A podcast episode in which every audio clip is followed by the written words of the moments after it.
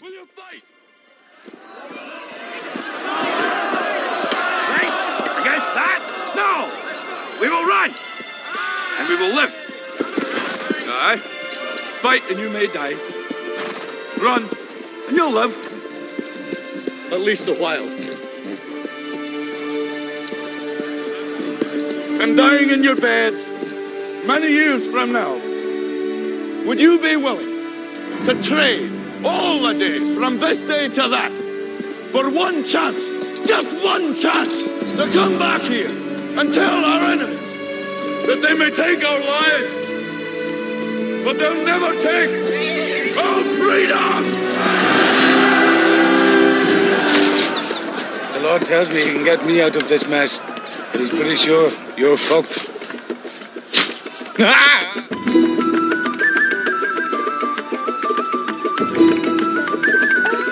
And welcome, welcome, welcome, welcome, welcome to the podcast that does, I think, what it says in the tin. It's best film ever. My name is Ian. And I'm Ellie. And we were actually, I'm going to go ahead and share this. We were just sharing just before we turned the mics on about how, although we're still in the midst of lockdown, kind of, I mean, I kind of forgot that whole bit where you couldn't go outside. and you were like, at least here in the UK, it was like you were allowed to leave for one approved government um, exercise, session, which sounds really like totalitarian and like something you would find in like you know old Soviet states and things like that. But it was for the public, and to think now and see, you know, when you go out for a walk, it's generally people are around, and we're just being clever, I think, about Yeah. you know engaging. Hey, how you doing? Because it was like a ghost town before that. Yeah, so to come all the way from that to here, it's like we were in another time. Another time indeed. On that note, we are talking this week about Braveheart, which I'm looking forward to. But before we get started on that, ahem, ahem. Uh, thank you, thank you, thank you. No matter if it is your first time listening to the podcast or your Liam, any guesses? Uh, 27th. I think it is 27 on this one. I'm not sure. I will check. Okay, we've got a check one on there in the fact check corner. I mean, I've got this right, folks. Um, I think you might. Broken clock is right twice a day. Let's see. It is number 27. Uh, if I didn't want you to sit through the whole podcast, which which I do, I'd say turn it off now. We can't beat this. We're batting, we're batting a thousand. Uh, but no, thank you very much. If it's your first time, or if it is your twenty seventh time doing this, um, we really appreciate that. It's been a lot of fun to go back, and we have looked at a kind of eclectic level of films. I think Yep. because I mean I don't know. We've done what in Bruges. Yeah. We've done The Dark Knight, Amelie.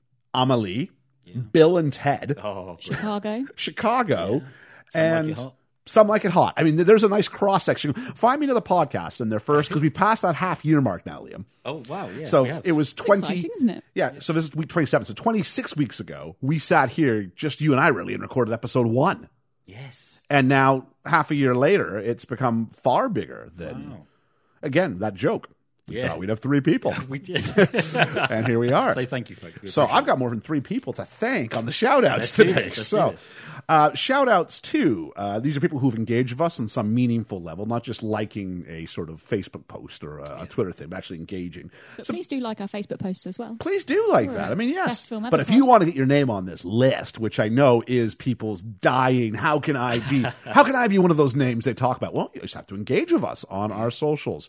So that would be uh, best film ever pod on Twitter, Facebook, or Instagram. Yep.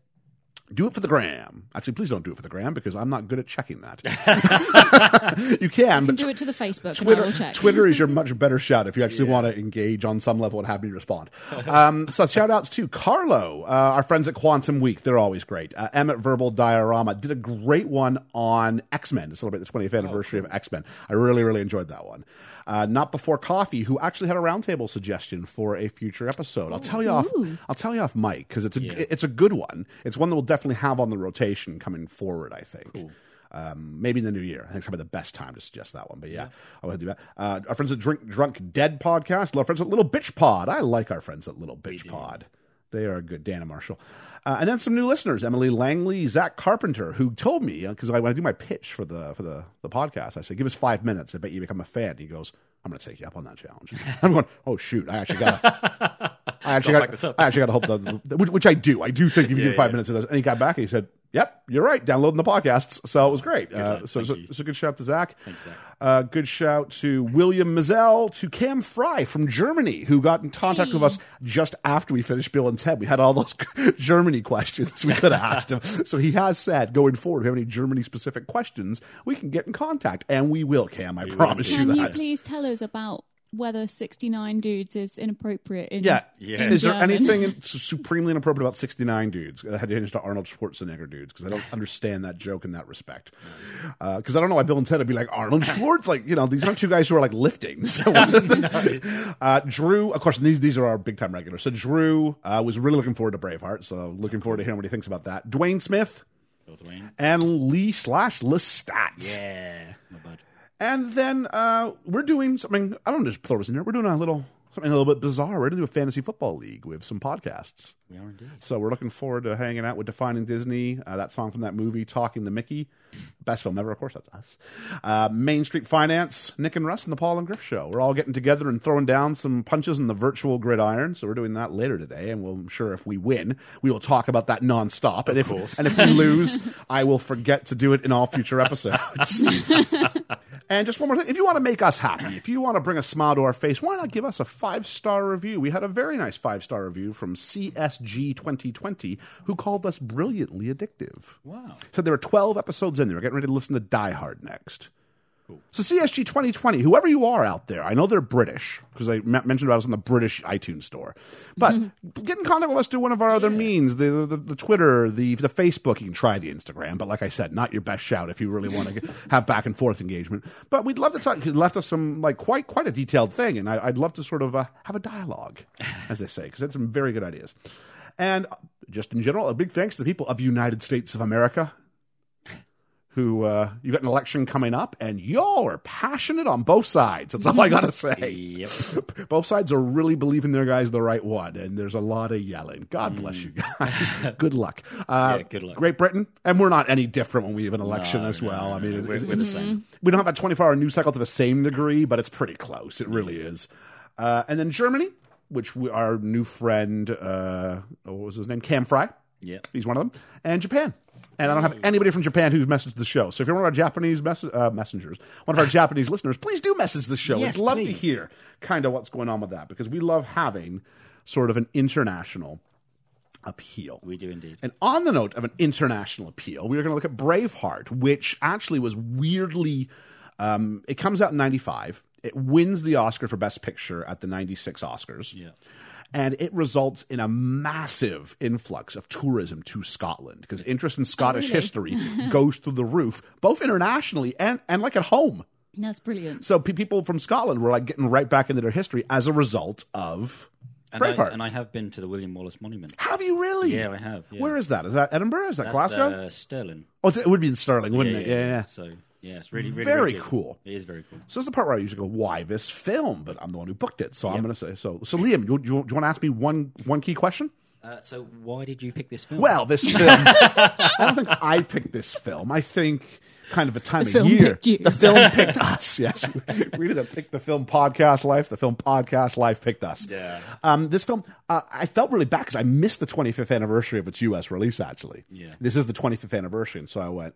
I can do that sneaky thing 'cause back in the 90s, like we said, you had to ship physical film reels. So rather than print off like a thousand film reels, okay, print out 200 and then just ship those 200 from place to place to place. Yeah. Because you're going to Makes ship sense. them anyway. So why not just make a fifth? Because film reels are expensive to make, like Mm-hmm. really expensive to make. And so this is what they used to do. Now you just put it on a server and download it all over the place. It doesn't cost you anything besides bandwidth. So Oh, okay. that's that's why it shows up everywhere now as opposed to back then. So I thought we should we should definitely do this. And this was a film uh, when I saw. it, I mean, it won Best Picture. I mean, there's that in and of itself. Mm-hmm. Uh, it's one of those epics, and we don't make epics anymore. the last epic I watched was probably the Last Samurai. Yeah. And even that, I don't know if it had this feeling of bigness that Braveheart did. At least culturally, it didn't sort of Yeah. permeate through. And I think epics, as weird as it sounds, are now done yeah, using a lot of CGI as well. Yeah, yeah. Like this has like thousands of people Yeah. You know what I mean? Yeah, you can imagine on this big scale. And even if you wanted to do digitally, the big scale, I mean, that's things like Game of TV's doing this now. It's like Game of Thrones is doing stuff like this. This kind of more, as opposed to historical fiction, we're going to a fantasy place. yeah. So for a long time, this was my favorite movie of all time. Oh, really? I used to say this is my favorite movie. And I think 'cause I was a teenager when it came out, I was 17, 16. No, 16. I was 16. 16 when it came out in the UK, maybe 15 when it came out in in the US. Yeah. Not sure. Um, but it was kind of, you know, it was big speeches, violent battle scenes, Hmm. and it was just kind of like, yes. Sons of Scotland, I am William Wallace. And you're like, Yeah, yes, we're on you- your side. Yes, you are. Um, and I think it's just kind of one of those things where I went, this is a, this is kind of, and I was, I was sort of getting into the idea of getting into movies properly. It was probably about 15, 16, 17, Oh, okay. Yeah. which might be why I sit here and go 94, 95, 96, Yeah. best three year period. I'll still stand by that objectively, but it just happens to be at that point where you're starting to find your taste in all things. You're starting to find out Yeah, what you like about yeah. music and what your tastes are and fa- all these things that kind of become, you carry with you for a large part of your adult life Very true. kind of happen in those sorts of key years. And for me, but I'll tell you what, we look back at those movies from 94, 95, 96. I'll put those up against any three year period in cinematic history. Yeah. Yeah. yeah. Yeah. Just, just, just a little thought. Uh, so that's kind of There's a why challenge. this, there is a challenge. Time, find me a better three year Three period. years. And then if you give me one, I'm going to ask you, is it when you were like 14, 15, Yeah. 16? Because if it is, then I think we're both drinking from the same Kool Aid cup, just different Absolutely. flavors. Yeah, absolutely. Um, so who's seen this? I've seen this film. I, I've seen it many, many years Yeah. ago. I Oh, can't really many, remember- many years ago. I can't Okay. really remember too much. Oh, this is one I could probably do beat for beat. Oh, Even though it's okay. three hours, I could do a beat for Oh, beat. okay. No, no. I've probably seen this film twice in my life. When I was doing a little bit of the research, just for some some contextual notes, there's a couple of characters I kind of forgot, and I'll talk about them when, when they show up, or Yeah. moments that I'm like, but I still would have. The minute you had to frame one, I gone, oh yeah, I know what this is. I remember watching it and thinking this is a brilliant movie. Um, but when you said about Braveheart or Gladiator, Yeah. Gladiator was more fresh in my mind. Okay, yeah. So Did I you may see, change my mind. Did you see this one in cinemas? Because I didn't see either of them in cinemas. No, I didn't see anything. similar. I saw this on the big fat double VHS when a movie was Yep. too long and you had to put it on two tapes. yeah, I remember those. People I have today will never never. experienced that. People today will never know. Please insert tape two. They will never know the feeling of that because DVDs came in and all that was like we can put like eight hours of stuff and then Blu-rays like you can put forty hours of stuff. Crazy. So yeah, they'll never know the experience They of won't. having like an, a, a, a built-in intermission in your own home. No. Yeah, and how difficult was to store it? You're like, is it all looks really really nice? These singular, and then you have this like big fat one, and you're like, you, don't, you don't even notice the other ones because other ones a VHS tape was so sort of small, you'd like really cram the words in so it Yeah. would fit, and half the time you're like, what is that? But like on the double tapes, you're like, you actually have an, like an embarrassingly large amount of space on each side of the word. So That's funny. yeah, I miss those days. uh, and Ellie, you you haven't seen Braveheart, I haven't, no. no. Any any understanding of any, any did, did, it, did it hit the radar? Were you were you aware of it? This was this big thing, or Well, no, because I was two. Um, time. I mean, in the years since. um, no, I don't really have any any knowledge of the film at all. Um, so I'm looking forward to weighing in on the Gladiator versus Braveheart Mm. conversation. It did become that thing. I remember I was living in Phoenix when Gladiator came out. And we were all, as a bunch of like 18, 19, 20 year old, sort of 21 year old, sort of like very young men, Braveheart. And Gladiator came out, and everyone went, Gladiator, 'cause cult, cult of the new, right? Newer Yeah. must be better. Well, the thing is with Gladiator, right? There's more quotes I could quote from it. Yeah, it's than- interesting there's because. only one in Braveheart. that Oh, I can really? just Sort of, yeah, because I've seen it twice. Oh, I And can that give you was many years 10, but ago. with Ellie not seeing it, You I know? want to kind of leave it and see kind of what, what holds. Please do. But but I'll t- it's the same formula big battles, yeah, big, um, big battles, uh, big speeches. yeah, uh, it's sort of like a "Rah!" like get, get the men to follow you, Absolutely. whatever, And just, you do. just with You- words, You get so excited for it. and then uh, just maybe some awkward romantic entanglements. Mm, yeah, Yeah, maybe. so there's that. Uh, so let's jump into a little bit of background, and then we can go watch the film because Let's do it's a this. long one today. is. So, uh, Braveheart, um, somewhat true story of a 13th century Yeah, Scottish loosely based. warrior named William Wallace. yeah. Uh, stories inspired by Blind Harry. How would you like that for a name? Not Dirty Harry, but Blind Harry. That's yeah.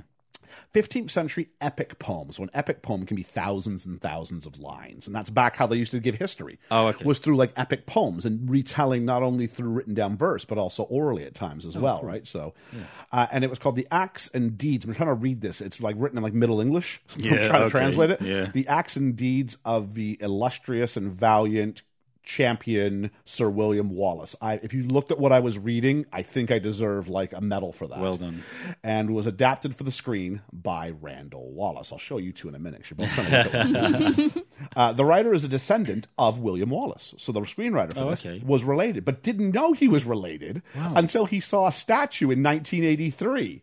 I guess the same statue you must have seen. Yeah, yeah. Yeah, so he saw it in 1983, and in 1996, the script he wrote is winning Best Picture. Wow. 13 years between don't know I was related to this guy. That's- I've done the tale of his life with a lot of creative license. Yeah, a lot. Uh, real life extras, sorry, there are real life other Wallaces are extras in the movie. oh, So brilliant. other Wallaces who are from Yeah, his yeah, bloodline yeah. are scattered throughout, and is Mel excellent. Gibson. That is good. Mel Gibson stayed with them during the filming of Braveheart uh, to learn some history and I think just get to know it on that sort of grassroots Oh, as sort in, of like level. stayed at their homes. Yeah, yeah. Oh, brilliant. That's fantastic. That's really cute. really cute. Remember the only time you say that in Braveheart because I, I got I, it's it's visceral. It is. Uh, development of the film originally started at MGM. That would be the rah, roaring lion kind of one, right? But there was a producer called Alan Ladd Jr. Uh, who picked up the project from Wallace? So Wallace writes the screenplay. This guy Alan Ladd's kind of like, I'm going to take this and get this to be made. And then MGM went through like a management switch up and so ladd left but he took the project with him somehow he managed to kind of i don't think he snuck it in his coat as he walked out or put it in that cardboard box but whatever the deal was he managed to leave with sort of like the the production rights to this yeah. and so the question was what do we do with this and so they go and they head up mel mel gibson and they say mel we want you to direct this film and he went no i don't want to do it which is interesting. Yeah, Yeah, he very turned it interesting. down originally, and eventually he decides he will direct it. But the real William Wallace is in his twenties, so Mel oh, okay. is older than that considerably Yeah. at this point. And so Mel's like, all right. So he starts thinking about who could play William Wallace. So who? Just a little fun game here. Who might be about fifteen years younger than Mel Gibson, but equally as big of a star? Back in the 90s. Back in the nineties, he's just coming into his own around now. Actually, I'm going to count myself out of this one. Leonardo DiCaprio. not a bad choice. Think his castmate in Once Upon a Time in Hollywood. Brad Pitt. Brad Pitt was. Wow. Now, I don't know. People give Mel Gibson a hard time for a Scottish accent, which for a North American audience, we were fine with. It, did, it wasn't, it Yeah, wasn't that yeah. dodgy for us at all. But I have a hard time seeing Brad Pitt do this. Yeah. But that was the choice. And he was like, I will not be in it. But the deal was, in order to get financing, there was a, uh, in order to make the, to, make- to make the project, because Mel Gibson said, "My- my production company will make it, but I don't have enough money to really do it by my, I, I need some funding for some outside backers. Yeah. So they start hitting up the, the big studios for d- distribution rights. And we'll give the distribution rights, but you got to give us some money to help make this film.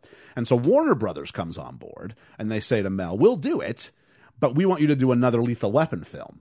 And he went, "No, I'm not. I'm not. I'm not. I'm not, not really feeling that." But he would then make another Lethal Weapon film like three years later. He would Yeah. do Lethal Weapon four. And I know in the works of doing another one, aren't they? yeah, or doing fifth num- one. number five has been confirmed. Yeah. And so, um, Getting too old for this shit. yes, exactly. and then, um, eventually, then they've they've made a deal with Paramount Pictures in North America and 20th Century Fox internationally. Oh, okay. So I wonder if this will show up on Disney Plus. yeah. you never know. You never know. You never know. Um, but um, the deal was from Paramount, we will give you the money, but you have to star as William Wallace because that's how you're going to get your money. Mel Gibson's a huge star at this point. Okay, that throws a spanner in the works, doesn't it? If, So- you're, if you're Mel Gibson, Yeah, so he's going, I really want to make this film. Fine, I'll do it. yeah. Because the amount of control you lose once you get onto the other side of that camera, it's a different feel. It's hard to be yeah. objective. Very. You've really got to trust your number two. Yeah. and you've got to trust the ability and not feel embarrassed or awkward that you have to go okay sit i'm going to go watch the entire take again Yeah.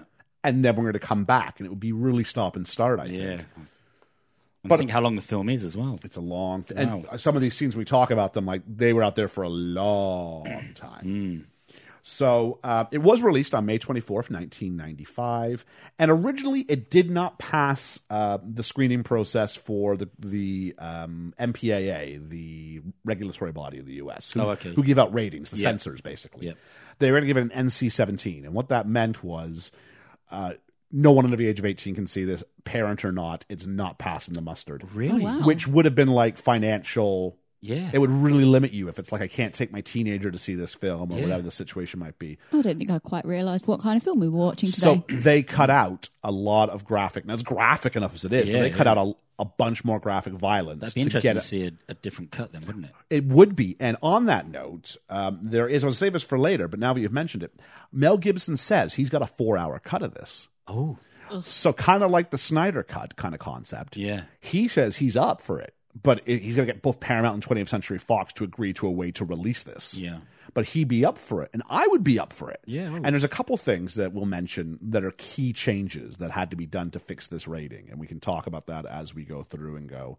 What would this be like if it was like this instead of like this? Yeah. because they chopped a bunch off. Because originally it came in at like three hours and 22 minutes, and they said, no, you got to get that down to three hours. Oh, okay.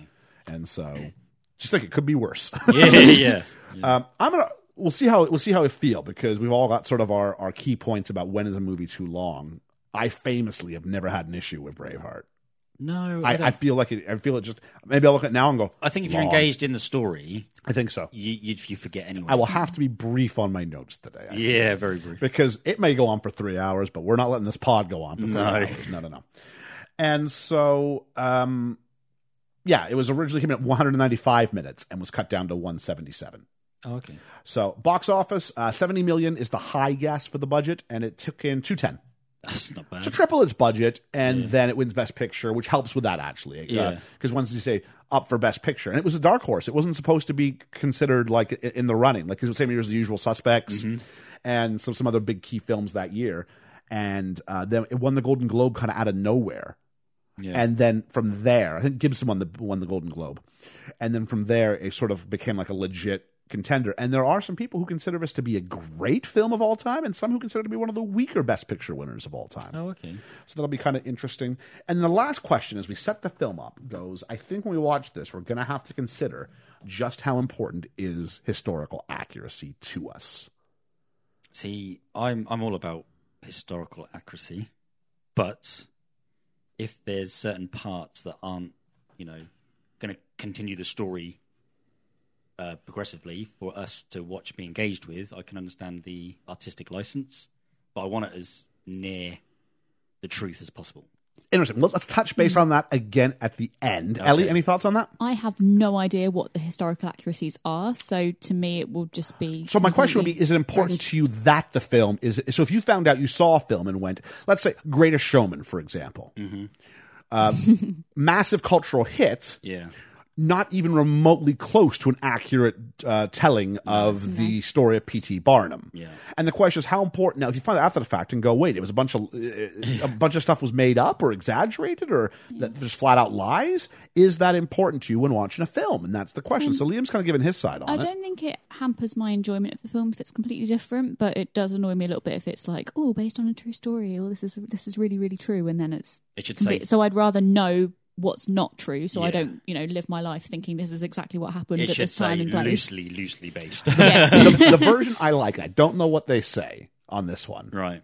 Because based on true stories, a little bit more you can count on this than this film is inspired by true events. Oh, Because I think the word inspired suggests there was a nugget Yeah. and we've gone somewhere with Yeah, it. And I yeah. don't know what this one will say, no.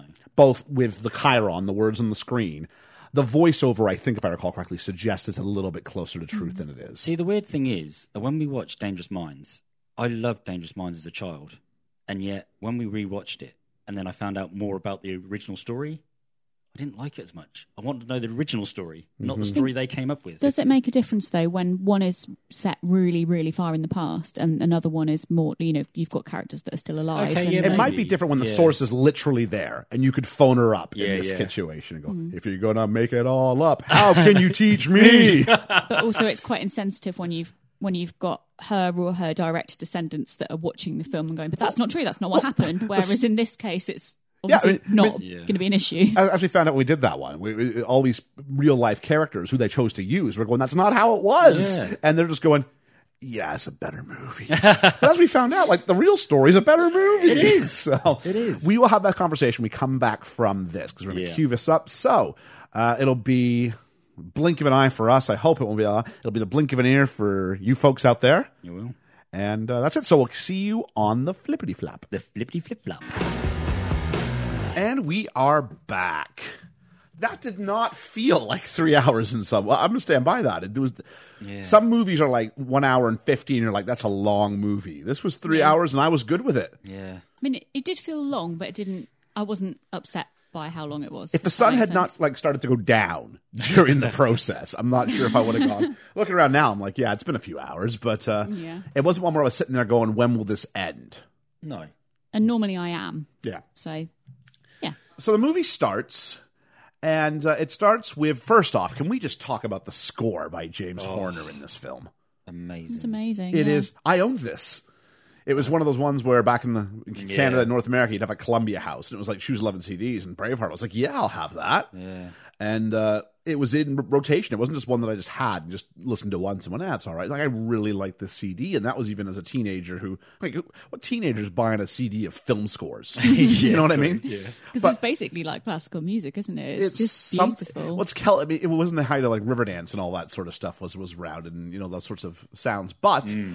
uh, this was one of the most successful film scores as far as movie soundtrack sales of all time. Oh, really? And you know what the last film we said that about was Um, Gladiator. Gladiator. I think there might be a comparison or two here. I think so. So uh, we start with some screenshots of Scotland, oh, they're so beautiful. or maybe I should say Ireland.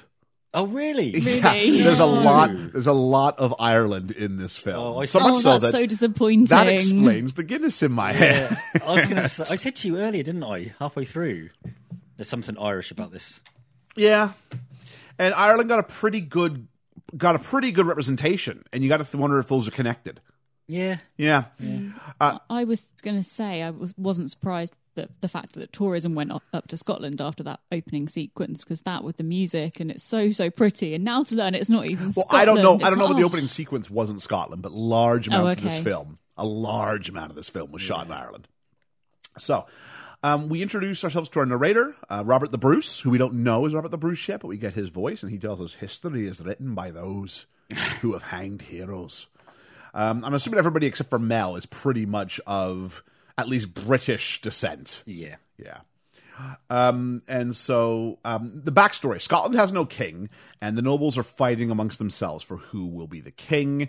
And we get introduced to the idea that Longshanks has introduced, who's the king of England, has introduced all the Scottish nobles to a summit. Of which Malcolm Wallace is sent, although they tell us it's not because he's a noble, it's because he's a farmer who's like on the very lower, lower edges of everything. But he's he's a farmer. In real life, uh, no, the Wallaces are members of the nobility. Yeah. They really, really I are. thought so. Yeah. And the meeting with these nobles does not happen. This is not a historical fact. So uh, There's a lot that's not historical. there's a lot. Sorry, sorry, we will bring that up. And we get introduced to little James Robinson, who plays, well, basically little Mel Gibson, more than little William Wallace. He's little Yeah, Mel Gibson. he is, isn't he? I thought he was great. Brilliant. fantastic. He is Brilliant. like, okay, do Mel Gibson and do him Scottish, but do him as a child. Yeah. And it's like, bang on. Yeah. Even some of his like, mannerisms, you're like, this is like. Like this kid could play opposite, uh, Ri- uh, um, what's his name? In, in Danny Lethal- Glover. Danny Glover in Lethal Weapon. Riggs, Riggs. Yeah, yeah. What's that? You Um, want a job? And so um, we get this uh, notion that Longshanks kills all the nobles. And uh, I guess the Wallaces are saved because they're late.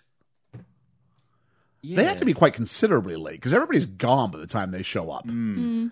But little William Wallace, James Robinson, has come along for the trip and he's uh, traumatized, as you would be, yep. Oh, yeah. by all the hanging men and children because each per- yeah, there was a little boy, People wasn't that there? he Yeah. played with. And, And then he Yeah. and then he traumatizes himself further by running through all of the dead bodies. It's like Yeah. oh and we find out that there's a meeting and it's campbell campbell who's hamish's dad who's sort of arranging this meeting and they want to fight and malcolm wallace is going to fight and little william wallace james robinson he wants to fight and he says just in case we missed it he goes i can fight and his dad goes i know you can but it's our wits that make us men and he tells him to stay put and this is important because a, a recent thing of mine both on this podcast and the uh, disney podcast talking the mickey has been that i'm saying if you're going to make a father's death spoilers mean something if it's going to supposed to hit me you have to show them like getting along and you have to show me like moments that i can go i understand why this would be a loss Yeah. and this scene i'm so glad if he had to cut this down but this scene stayed in Yeah. Yeah. especially because Argyle's going to show up and be really quite cool in a lot of ways. But you see, it's kind of like a family thing. His dad's got the same sort of mindset too. Wits first, then might, strength, Mm-hmm. swords, whatever. And they go off to war, and dad doesn't come back. And I'm guessing older brother doesn't come back, or was he? Because he's not there. No, he's not there. No. Yeah, his body doesn't make it back though, or they don't. Well, I think he is on the back of the wagon, but is, but we don't see him getting cleaned up. no. Okay. Well, I think they're, they're, they're laid side by side. I think, Okay. um, but you're more focused on the father rather than Yeah. the brother because the brother's because they get they get rid of the brother pretty quickly, and the brother's not like a love. Like the brother's like like kind of a jerk to William, which is fine. Brothers can be jerks, yeah, yeah. but it's not that relationship, which is good because we're not supposed to care about in the grand scheme of things. yeah. At the end of the movie, you're not going. Oh, already a brother. That's kind of as far as it goes, isn't it? Yeah. And while they're away, there's this great moment where we get introduced to Hamish, a little ginger boy, and they're going to throw rocks to destroy these like uh, deer skulls on top of other rocks. yeah, And we find out that William's very, very good at it, and he's a little he's a little proud of himself. Bless him. which is carry on through the film. It does. and Hamish punches him in the face, which also carries on to the film. It does, yeah. and like- his father's the same, isn't And like just slugs him like this is your introduction, and I think this is what Scotland is. Scotland is where boys are violent, recreationally so. Yeah. Fighting is fun. he? yeah, yeah, definitely. It was. Ne- I I was never a. Were, were you much of a fighter? I really wasn't much of a. Fighting is Yeah. fun. Oh, were you really? Yeah, it was in my day. Okay. Yeah, it wasn't me. And we used to, as fun, we used to actually sit in class and we'd punch each other's arms as hard as we could. the fun thing is, I mean, I don't like, know why, but we did. I got in a couple of fights as a kid, but when I got in them, I was always amazed. Like, it didn't hurt anywhere half as much as you think it's really going to, because your hands really can't cause that much damage when you're a child. I am not endorsing fighting for the record, but, but it's this idea. But I think the idea of fighting was scarier for me than the actual fight itself was. Well, even back in the day when they did bare knuckle fighting, people never used to punch each people in the head Yeah. because they would break their hands. Yeah, So you know, that's the whole point of gloves. Was actually it's more to protect your hands than it was Yeah. the face of the other person. Yeah, yeah. yeah. Ellie, any any sort of I don't Any have sort of- any fighting experience. hand to No. hand combat experience? No, no MMA training or See, anything like I, that. th- I thought you would be. no, sadly not. Um, and so, d- like I said, dad dies. There's an, there's an emotional punch as opposed to a physical punch. Mm. And uh, this is another problem: is that um, William Wallace was not an orphan. no, no. Uh, Mum uh, dies when Wallace is 24, and Dad dies when Wallace was 18. So he's a young man. Okay, yeah. But keep in mind, it's the 1300s. So I don't know if he's that young of a man, comparatively speaking, or not. Yeah. Thirteen hundreds, I'd say, like mid to late thirties was a good innings. Yeah. And so we cut to the daytime funeral. There's a daytime funeral and a nighttime funeral. The daytime funeral, this little girl comes over, who we will later find out will be Murren, and she gives William a thistle. Oh, I love this scene. Originally, she was beautiful. going to give him a rose, and then someone said, Hey, it's Scotland. rose is kind of a national flower of England. yeah. That's a terrible idea. so they went with a thistle, and I'm like, Better shout. I love this scene. Not no words are said. No, actually, there's a lot in this film where no words are said. Yeah, and it's so powerful. That young kid, James, is it James? James Robinson? Robinson. He's so good. I've become somewhat famous uh, on this podcast, another one, for my uh, dislike of most child actors. Yeah. I don't think they're very good.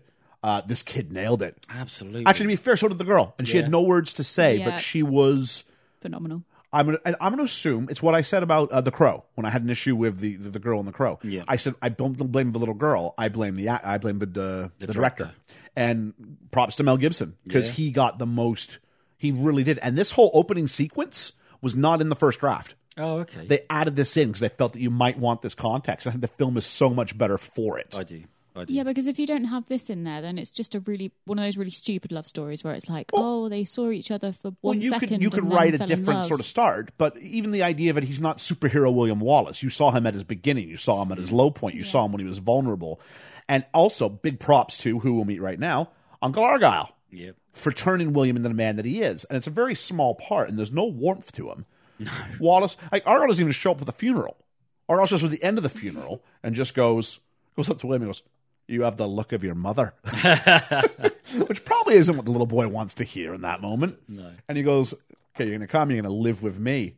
And little, little William Wallace goes, But I don't want to go. and he goes, you didn't want your father to die either, but it happened. I'm like, whoa, which true.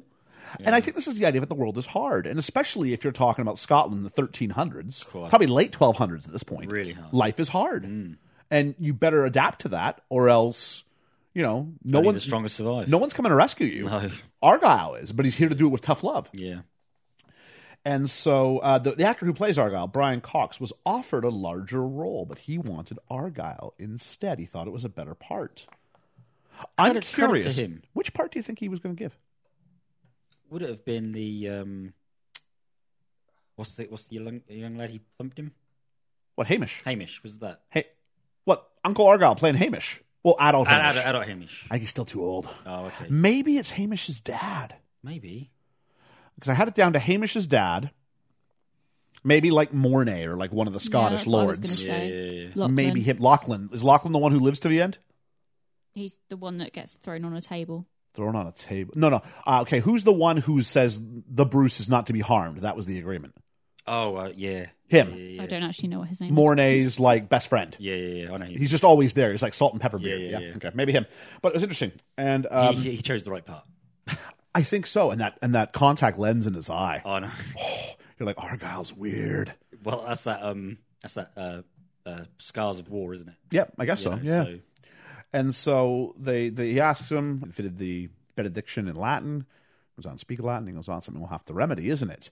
And all of a sudden, you can see this world of opportunities is going to open to him if he goes with Argyle. but again, credit to him to teaching him Yeah. a different language.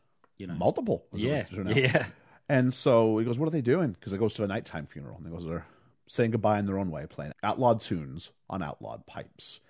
Uh, just as a little historical fact, uh, bagpipes were not outlawed at this time, nor were they going to be in Scotland yet. Oh, okay. there weren't even Sc- bagpipes didn't exist at this time in Scotland. uh, they were never fully outlawed, although there is like some sort of unofficial like keep them down around 400 years after this. oh, okay. But at this time, no, no. no. But they went. What are Sc- what are things that make something Scottish? Bagpipes. Okay, bagpipes. All right, we'll get those in the movie. Didn't have it. I don't care. It's getting in my movie. You can't do a movie in Scotland without Uh, bagpipes. Exactly. And so little William Wallace is obsessed with the sword that Argyle has, and he picks it up, which I was calling BS because You that'd be was. a heavy Would sword. be. It would be. And Argyle takes it back, and he says, "First, learn how to use this." And he taps him in the forehead. Yeah. And then I'll show you how to use this. And he holds the sword up. I don't know if you noticed. He never looks at the sword. He kept looking at William and holds it to the side like it's just something, which is great because to him it is just something. Yeah. Don't be infatuated with this. You, your your, your mental ability. That's what you need to develop. That's that's what it is to be. And a nice Tyler to his dad, who said it's wits that make a man. Yeah, yeah, So yeah. Oh, you could see some commonality between the two of them. Yep. I thought so. Anyway, I, I yes. thought so too. Yeah. And then we have a time jump We do. to many years later, and we get introduced a little bit more through narration to Robert the Bruce in the world of Scotland around 1310, I imagine. And it starts with the wedding of Isabella and Edward II. And there's that long, lingering look between the Oh, Prince yes. Regent. Yes, of course. And um, I didn't catch the character's name, but he was, had very curly hair. and they looked very similar. Like one was like a blonde, one was the brunette. Like the guy who wasn't king was a better looking version Yeah. of the guy who plays Much Edward- better yeah. looking. but but there are some eyes happening there. And you know what? Edward II might be gay, guys. What? No. really? But actually, actually, based in truth, Oh, really? there's a working theory that, that Edward II is gay and did have a uh, a lifetime relationship Oh, with, okay. with, with, with, Yeah. with one man. You know, much to the Bloodline. against the uh, the, the yeah, plan of what Yeah. was intended for a king. Yeah. And then we also get to meet Longshanks. And Longshanks, I have his name written down somewhere else, and I wish I had it in front of me right now. It's like something, I think it's Patrick McGugan or something yeah. like that. Patrick- McGowan. Patrick McGowan. He was great in this. Brilliant. And he could do so much with just a look. And uh, the actual Edward the First, uh, he was called Longshanks, first off, because he was very, very tall. Oh, okay. So the long shanks, are his legs. yeah. Yeah. Yeah, I knew this. Because like, like, 'cause like a horse would have shanks, wouldn't Yeah. they? Yeah, yeah. Shanks and is so- pony. Yeah, so he's Which like, is yourself. Oh, is it? Your leg. Your Shanks- legs. Shanks is pony. Yeah. ponies. Yeah. That's what they say over here. I don't know if they say it over there. but Oh, Over in America or anywhere like that. But Shanks is pony. We, oh, we mustn't have We this are the- conversation. We, we yet. I'm are the from pony. Canada. Shanks is our legs. Okay, Shanks. is your legs. And so he's six foot two, and at this time, an average man would be five foot eight. Oh, okay. Six foot two is quite so ergo. That is, yeah. long, Massive. ergo long Shanks. Long Shanks, yeah. And so, uh, obviously, in, in the realm of trying to go, you have to make someone the good guy, you have to make someone the bad guy, right? Mm-hmm. So Longshanks is exaggerated. He was ruthless and temperamental, but it's exaggerating his negativity or his negative aspects for effect. Uh, he enjoyed poetry and harp music.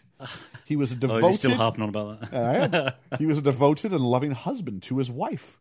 And he was a religious man and gave generously to charity. oh, well, there we are. So the scene later Yeah. where like she goes, I gave away the money to the children, of Children? the war, and he Yeah. goes, Oh ha, stupid woman. Yeah, it's like yeah, yeah. not actually he would have No, actually Oh, he would have done that. He might not have been thrilled with it, but he wouldn't have been like, How dare you know, this is stupid to give money to Yeah. charity.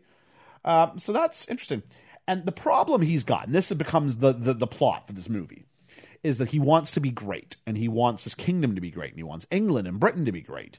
But you can't do that if Scotland's rebelling all the time yeah. and you might not agree with with, with his his ideas, but you can go, I understand your logic. Mm. If I'm if I'm bent on like you know European domination, then Scotland consistently you know constantly uprising that would be a problem. Yeah, it would. So at the same time, we need to meet Sophie Marceau, who played Isabella, and she had a heck of a two year run. She played Isabella and a Bond girl in about three years. Oh, okay. Yeah. Is this the uh, the discount Catherine Zeta Jones? This is who you called Cat Yeah. Discount Catherine Zeta Jones. Yes, I like her actually. I thought she was. she was very good in this. I, I grew to love her more as the film went on. so did William Wallace. um, she, uh, a funny story is that her name is Sophie Marceau, Yeah. and Mel Gibson was telling everybody like behind the scenes or everybody off camera, he said that she was the daughter of the French mime Marcel Marceau. yeah, yeah, yeah. he like had them all convinced. So they all had them so they were all like doing mime. they're all doing mime and like just like like, like oh I. So your, your, your dad what was it like growing up with like a famous dad like that. Does he mind that you do all the spoken parts? Which I thought was quite light. And this is where we find out his plan. His problem is that Scott is a great line because they want to swap the nobles. So here's how you fix the problem in Scotland: give Scottish nobles lands in England, and give English nobles lands in Scotland. Yeah. But he says well, none of the English nobles want to go to Scotland though, because it's you know it's it's it's it's fraught. There's tension. Why would you give that up? And he goes, fine. We'll introduce prima nocta. Because the problem with Scotland is that it's full of Scots. Yeah. Now, so the theory being uh, behind prima nocta is that a um, any bride on the night of her wedding would be the property of the noble of the region on her first night, and the logic being, he says it quite emphatically for us: if we can't uh, if we can't beat them out, we'll we'll, breed, them out. yeah. This implies there's something you know inherently. Like you, this is all nature and no nurture. Then, Yeah, yeah. Because it's not about how you're raised; it's about you've got English blood. You will be an English loyalist. I don't see his long-term plan here. I don't see how this benefits Scotland unless you're like, we'll just destroy marriage as an institution. Okay, I get that. But if it's like we will raise up a bunch of English babies, like how would you know? Yeah, exactly. You wouldn't. You wouldn't. So, but it's it, it's obviously a uh, thing. Uh, just for the record, prima nocta was never a thing in Britain. Thank goodness. Yes. there are some rumblings that happened in Western Europe, but not in Britain. Good. And then we meet Robert the Bruce, and in history, Braveheart is Robert the Bruce. He was described as the as the oh, Braveheart. oh, okay. So, and there are some people who have a hard time with how Robert the Bruce is presented in this film. Yeah, because I don't think, um, if I remember correctly, with history and everything. I, I mean, I know bits of history, um, so correct me if I'm wrong out there. Um, Robert the Bruce never actually met William Wallace. So you kept saying that I didn't find anything that said that they they, they had met. So I don't think they did. I, Oh. But- they they were in the same time. they were they were in the same, time in the same circles. Yeah, yeah. but I think the idea that Wallace was kind of that military side and he Yeah, was yeah. more that. And uh, Robert the Bruce did flip flop. I Oh, okay. found lots of proof of that. Robert the, Robert the Bruce flip flopped a bunch of times actually. So he- the idea about how he you know kind of used politics to get himself into a good situation to become king that part's legit. Oh, okay. Yeah, Uh, fact check corner. yep. There is no evidence that the two ever met. You are correct. Liam. absolutely. Well Oh, done, okay, Liam. cool. Thanks. And this is where we get the idea when he goes, and they says, "Oh, we miss your father." And this is where we meet Mornay and Lachlan and guy number three, Yeah. Salt and Pepper. Done better. And uh, they go, yeah. And my father believes that we should do this, this, and this. And he says that I speak for all the Bruces and for Scotland. The other two guys, like, they don't challenge him. No. they're like, "Okay, you don't speak for Scotland. They don't care what Daddy says. But there's a giant pause in the middle of this. He goes, oh, my father. And then he looks up. And we see this like hooded figure walking outside and this dark music. And then he like, picks up his sentence like literally five seconds later. and the other guys are just like, oh, it's just Robert doing that pause thing he does when he speaks. And so here's the situation. I mean, the idea that Robert is obviously just he's the conduit sharing his father's opinions. Um, because Because his, his, 'cause his father's king, isn't he? And he's his father's not king. no. No, no. His, So why does he have so much control over Robert then? well, because he is the eldest Bruce. I mean, Robert the Bruce would Oh, not I be. see. So it would be It's like he was challenging him, challenging him, challenging, challenging. challenging. no, channeling. channeling. One too many strongbows. uh, it's like he was channeling, Channeling? channeling him himself through to his son. If you know what I mean. yeah. Everything, all his thoughts were going through. He was passing on to his son. Yeah. Yeah, uh, b- because he's obviously got le- le- leprosy, and that would not be something that would. Be seen in a- good. And there could be the, the fear that he might have passed that on to his son. Yeah. And so you have to keep him. So there goes the, the alibi he's in France Yeah, because his word wouldn't be taken as legitimate anymore if they saw him in his condition. yeah, yeah. True. So what do we think about him? In the, in the script, he's just called the leper. Oh, is he? Hmm. I guess because he's also called Robert the Bruce. Oh, Because it's like yeah, seven. Because Yeah, we find yeah, out the yeah, current yeah. Robert the Bruce is the seventeenth Teenth, Robert the yeah. Bruce. So it'd be confusing. So he's just the leper. Not that anybody ever called him the leper, but it's what he was in the script. I He's played was by Ian Ian Heim or something like that. Um, a- I a was just really good prepping- perform- Ian Bannon. Sorry, Ian I was Bannon. just prepping for the age game and I got really, really confused because I was like, but Robert the Bruce wasn't that old. That makes no sense. yeah. So yeah. Uh, what do we think about about the father? I thought he was good. He was good in the fact that you didn't like him, so Yeah, he he's a made. wanker. Yeah, There was also some powerful stuff, like his like the son never wanted to look at the at, at the father. no, Never until Until he made him. until at the until he made him, and then at the very very end, he had no fear of going in. yeah, yeah, yeah. and actually having long lingering looks, which was quite powerful. Hmm. Uh, but back to Robert the Bruce and uh, my husband is in France, and then we meet Mel. Sorry, James Robinson, who did a great job. Yeah, he did. I, I don't think I can play the whole "Who is the better William Wallace." I think we have to get back to Mel at the end. But the kid did well. He did. Um, and so here comes Mel in his glorious kilt, learning how to do a two-handed sword. Neither of those things were around in Scotland at this time. Oh, There were no kilts, but again, they went.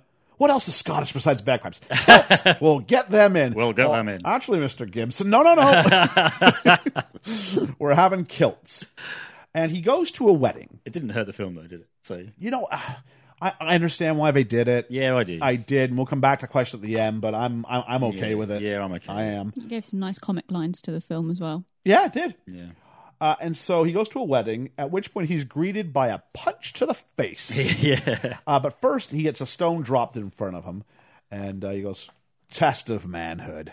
And we meet Hamish. We do. Did you, Liam, recognize Hamish? He is um the guy from Game of Thrones, isn't he? No. We've done a podcast about him. See, you saw it. Oh, on oh, the oh, oh, IMDb. oh, oh, oh, oh.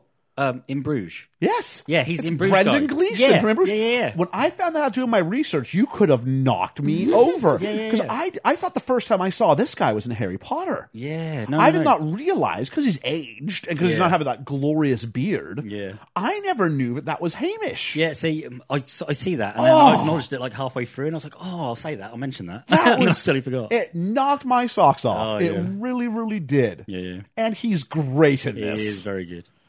And so the idea being they're going to throw rocks.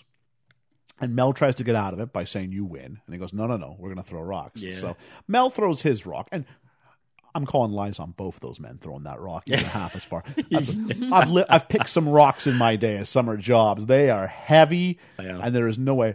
But they go ahead. And so Mel then challenges and goes, Could you do it when it counts? Could you crush a man? And he goes, I could crush you like a worm. I'm, I'm sorry, I'm going to do the accent when I do quotes. Oh dear. You're I- warned out there, I folks. mean no disrespect to the people of Scotland. I think very highly of you. I have Very highly, I have highly. heritage of that. Yes, yes. Uh, I am part of the. Uh, oh, what, what's the clan? Oh, I've got. Oh, I've got a clan. I forget Whatever which it one it is, is now. in Brave. Whatever it is in Brave is the clan I'm a part of. I Are forget you? now. Yeah. I had no idea about that. yeah, I wish I could remember. I remembered it then. Probably one too many, not strong. See, yeah. you've got similarities to other people. yes. it's not the one that she was a part of. It's- MacGuffin. No, MacGuffin's a, Dingwall. no the other one. Dunbrock. Nope, there's four. okay, this sounds like Harry Potter. Yeah, it there's literally four. says, Nope, there's four. oh, it says, it's got three of the four in Yep. this list. Yep, you need the fourth. Oh, okay. We'll come back to it. And so um, Mel says, "Can you throw it and ma- make it count?" He goes, "I can crush you like a worm." Yeah. And so he throws it, and Mel Gibson slash William Wallace has got more guts than I do because he just sits there and watches it like fall over his shoulder. Well, he kind of do kind, kind of, of, he kind of leads. he kind of leans, doesn't he? I don't fault him for it. but I'm thinking if you're Hamish, like, don't aim for his head. Aim to hit him in the chest. yeah. Macintosh. Macintosh, that's it. Wow. Then Mel returns fire and says, well, he doesn't say anything. He just sort No, of no, eyes no. him up, and then he like goes like baseball. Yeah. and he like throws it and hits Hamish between the eyes and leaves a pretty good dent in his forehead. He does, yeah. And Hamish just goes, "I should have remembered the rocks." And he goes, "Ah, you should have." and he falls down. They like hug and all this stuff. And I'm like, "Yeah, Hamish has got a legit concussion at this point." He so Yup. has. like we need to wake him up every two hours and make sure he's okay. Um, and then uh, as this is going on, and we do see Hamish's dad. This is a nice bit with Hamish's dad. Hamish's dad, Campbell, played by James Cosmo. There was only seven years between Brendan Gleeson Oh, really? and James Cosmo. Wow. Good I- job I didn't put him in the age game then. I think they well, you know, it's seven years apart, but they aged them. Uh, if you, yeah, I guess you- you'd be kind of yeah, Yeah. you have to do some, some simple math. But anyway, um, only seven years between them, and um, I think he probably looks more like he did in the flashback scenes, and they aged him up in the Oh, later yeah, scenes yeah. because he didn't look like he was like because there wasn't any CGI or anything back then. But I was looking for him at the start, and I was like, yeah, he's a pretty young looking dude.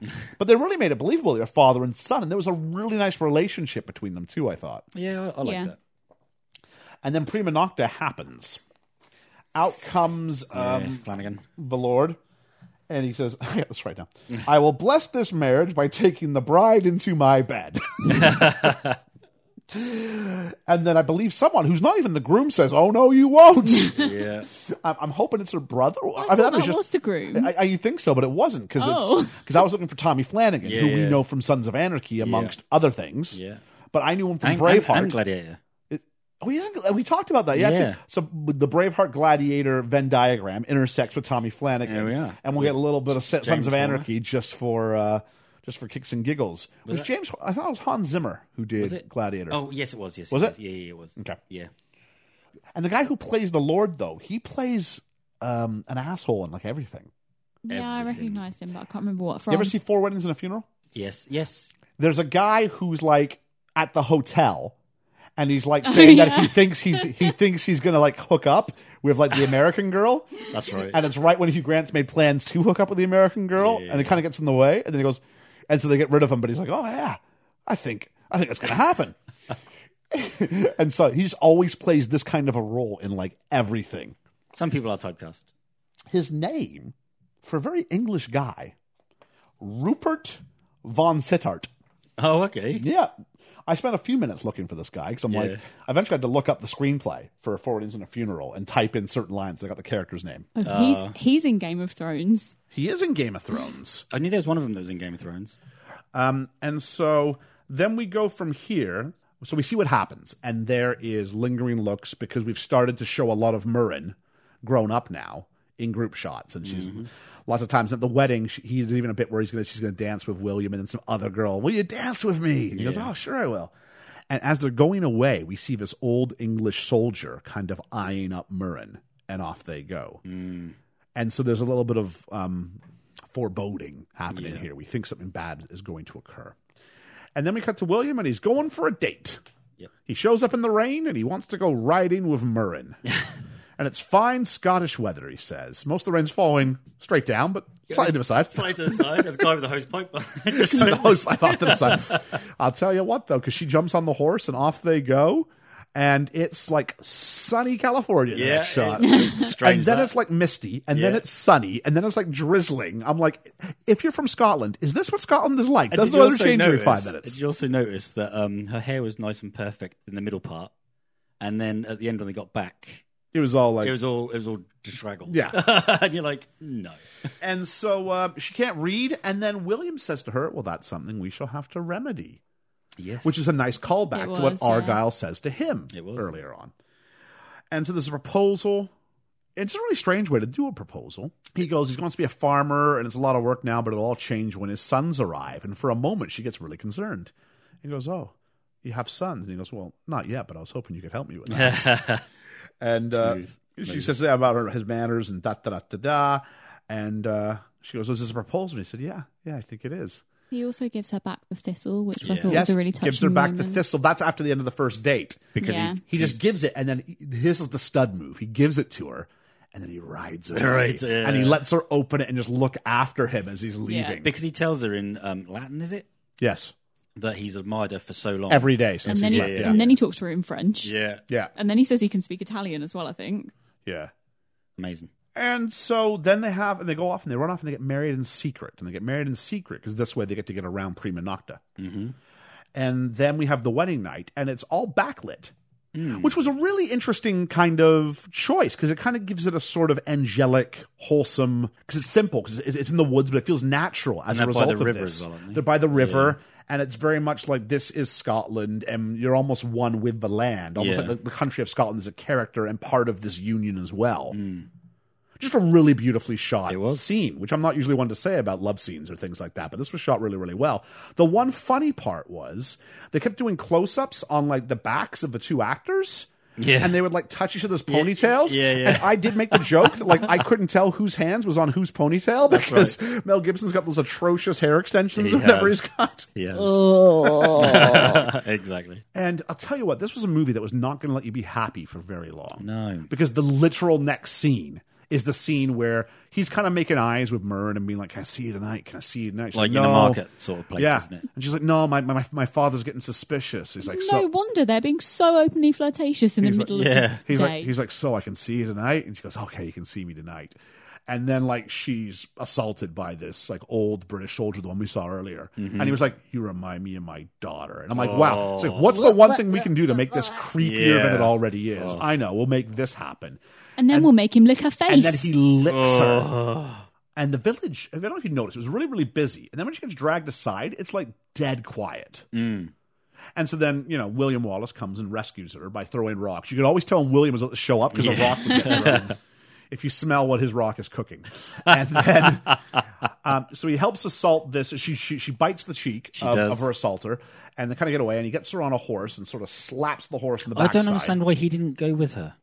I think he was going to take care. So if he can take care of some of the guards, then not as many are chasing her. But when she goes off on the horse, it's just like land. Yeah. And then when we go cut back to her, she's got to go through other bits to get us. Like, yeah. Our absent party would say, "Movie's got a movie." Link. Me- I, I- I know. I know. I know. Um, and so I'll tell you what, though, movie had to movie hard because she gets hit in the face with like a tree Oh, branch. I know. I felt that. That's the first of like the ow moments. You know, credit to the stunt woman. Just Yes, or absolutely. stuntman. Early on, Ellie had said because we we kind of glossed, we didn't talk about it, but there was a scene where William kind of has this when he's a kid still has this face to face with his dead dad. there's a there's a little kid that's that's been hung that Yeah. speaks to him, and then there's the bit with his dad. Yeah. So there's all these like corpses talking to And him. I was and it's kind of like, oh, really I can creepy. see why this almost didn't get the the the, rating, the, the, the- rating. And I'm like, you got nothing yet. you got cheeks sort of get bitten off. You got a woman getting hit in the face. That's still the second most bothersome part in the film for what the me. kid? The the dad probably, but yeah, the corpse is turning and talking to him. In I his got no dreams. issue with that. I find that much more disturbing than Because a lot for of me, the it didn't gore. bother me because it was a dream. Do you know what I mean? yeah. Like it was presented yeah. to us as a dream, so Not it's as not reality, real. yeah. But the stuff like that's a woman getting hit in the face. Yeah. At least as far as the film universe exists. Oh, that didn't even Yeah. bother me a little bit. The Oh, woman it getting in the bothered- face. oh, it bothered me. I did me too. And so she's taken to the center of the village and put up against this post. And the noble, and this isn't the same noble as earlier. This isn't the no, and this guy, I think he actually believes what he's saying is true. Yeah. And he says, Have I not tried to be not too strict with our laws? And haven't we learned to live in relative peace? And that's the irony, of course, is the people who are in power always think that it's a good deal. You've had a good deal. Haven't you had a good deal? You don't feel you don't feel persecuted. Look, we've been peaceful. And the ones who are oppressed are like, yeah, only because I, I, if I rise up, you like kill me. Yeah. And so we see this. And so he says, in this day's ne- lawlessness is how you repay me. It's like, even if she legitimately like assaulted an officer for no reason, Yeah. she's one person of the like she's not all the Scots combined. No. But he takes her, and I will give him credit for this though. He dishes out the sentence himself. Okay. He doesn't just dish it off to some underling. No. No, he doesn't. You're right. But the whole time, the actress who's playing Murrin, whose name I didn't get, and I wish I had now, Catherine McCormack. Kath. Apparently, you have to put the pause. In there. Catherine McCormack. That's the one.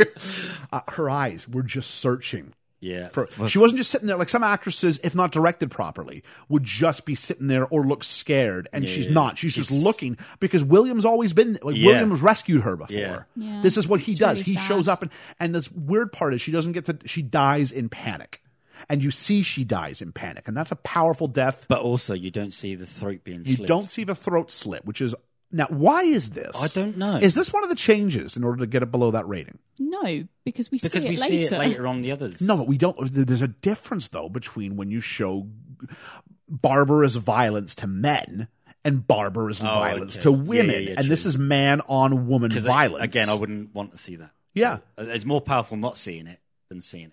it's one of a couple cases where you go, it's more powerful just to see her eyes and go, Yeah, yeah. and her eyes kind of And, go and a bit wide later and on, then go down. we'll Yeah. bring this back later We'll on. bring that near the very end. much so. Yeah. and so and she just sort of falls and then we then cut to william and he's very slowly riding through town and it's a long approach it's a long long approach And what a point, because he goes to the, the meeting place where he's going to meet her. Yes. And realise she's not there. yes So she didn't make it. yes So why does he then ride back into town, like with a menace look on his face, to like, I'm going to sort shit? he knows it's gone badly if she's not there it's because it's gone badly Right, okay. because she was supposed to meet in the grove there's only one answer for why it didn't work and that's because she's been caught Oh, okay. i think he knows if she's been caught she's been killed Oh, okay. Yeah, yeah, that makes sense. and because he's, he's a smart man and the whole logic of an assault on one of the king's soldiers is the same as an assault on the king Yeah. right? And so we have this. It appears to be a surrender, and there's a long. Because Because he, he, opened, he This opens was- up his hands. his hands are open in almost almost like a Jesus pose. Yeah, yeah, yeah. And he does this all the way down, and then he raises it over his shoulder up, and then he puts his hands on his This head, also like he's surrendering. was literally just an excuse to show off Mel Gibson's biceps in slow motion. but he's dead in the face, He and is. you hear every clink, and they exaggerate the sound of every clink of the hor- uh, of the chainmail, of the horse's hoofs, of Yeah. the reins, and we're just like, what's he going to do? And all of a sudden, then we cut from slow mo, and we are going because we see him raise from behind his back. He's got a um, what would you call that thing? Uh, a mace? Yeah. Yeah, he's got a mace. And he swings in slow motion, and then right as it comes from, he goes one rotation. Then when he comes back to his forehand, it, speeds, speeds up, up. into full regular Yeah. speed. And you just see the That guy's was head clever like bit of bit of filming. Well done, it was isn't so it? good, so good. when we talk about all the, the the challenges that directing yourself causes. Mm. Well done. Yeah, well done, man. It's a, it's a well directed piece, and I, I I often argue it's very hard to see when a film's been well directed. I think it's the hardest thing. I think it's really easy to tell if the film's been well written.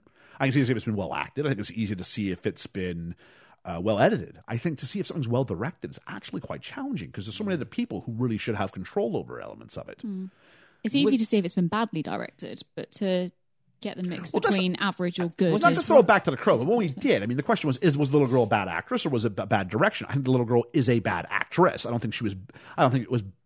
I think she acted at the level that she acts, and therefore, I think the problem was with, with the director in that case. In this case, I just think he got the most out of everything. and is this the first film he directed? That would be an interesting check on that because he was asked to direct it, so I assume that means he's got a track record. Yeah, well, that's what I Because he would thought. go on, obviously, to do Passion of Passion of the the Christ, Apocalyptico. Yeah, yeah, yeah. um, Some re- he's like the new um, Clint Eastwood, isn't he? he he was until his personal problems got in the way Well, and yeah. Mm-hmm. kind of derailed him for a bit. We'll talk about that at the end a little bit. Um, and so, long story short, um, they overthrow the garrison. He did the man without a face first. Okay, man without a face. Good film.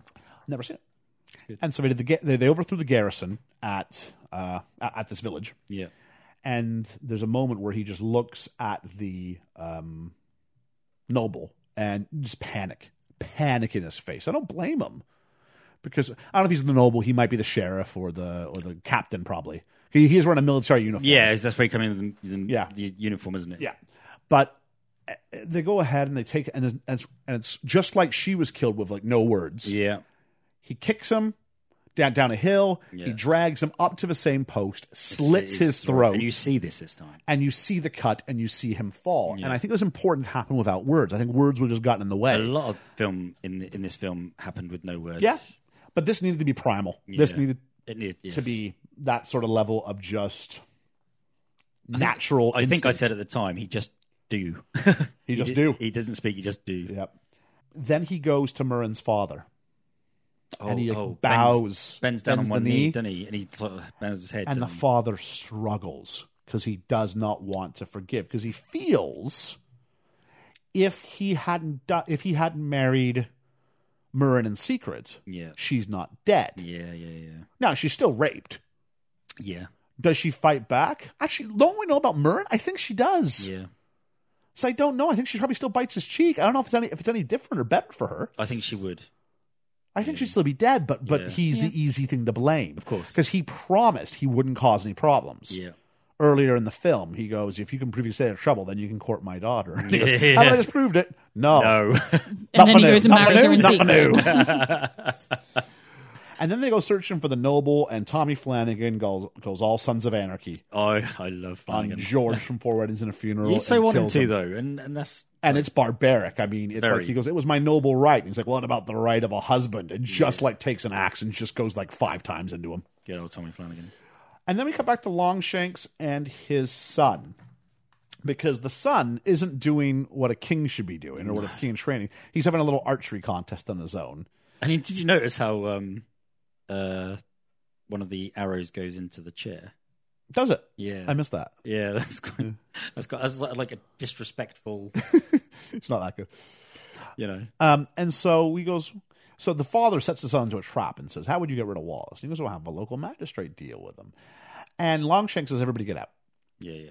And then he kind of he says like he's already killed the magistrate and like beats his son up, and the son's like, "Oh!" and falls down, Sniveling little sniveling shite. a little thing. Yeah, That's a very accurate description. I think it's important that Longshanks asked the men to leave the room because at the end of the day, this is still the guy who they have to look up to as a king at yes. some point. Yeah, I, yes. And if he did that in front of everybody, then that would that that would eliminate his ab- ability to um, reign or rule or you know to have that control over people. How can you instill fear and respect if everyone's just watched your elderly father punk you out? Yeah, true.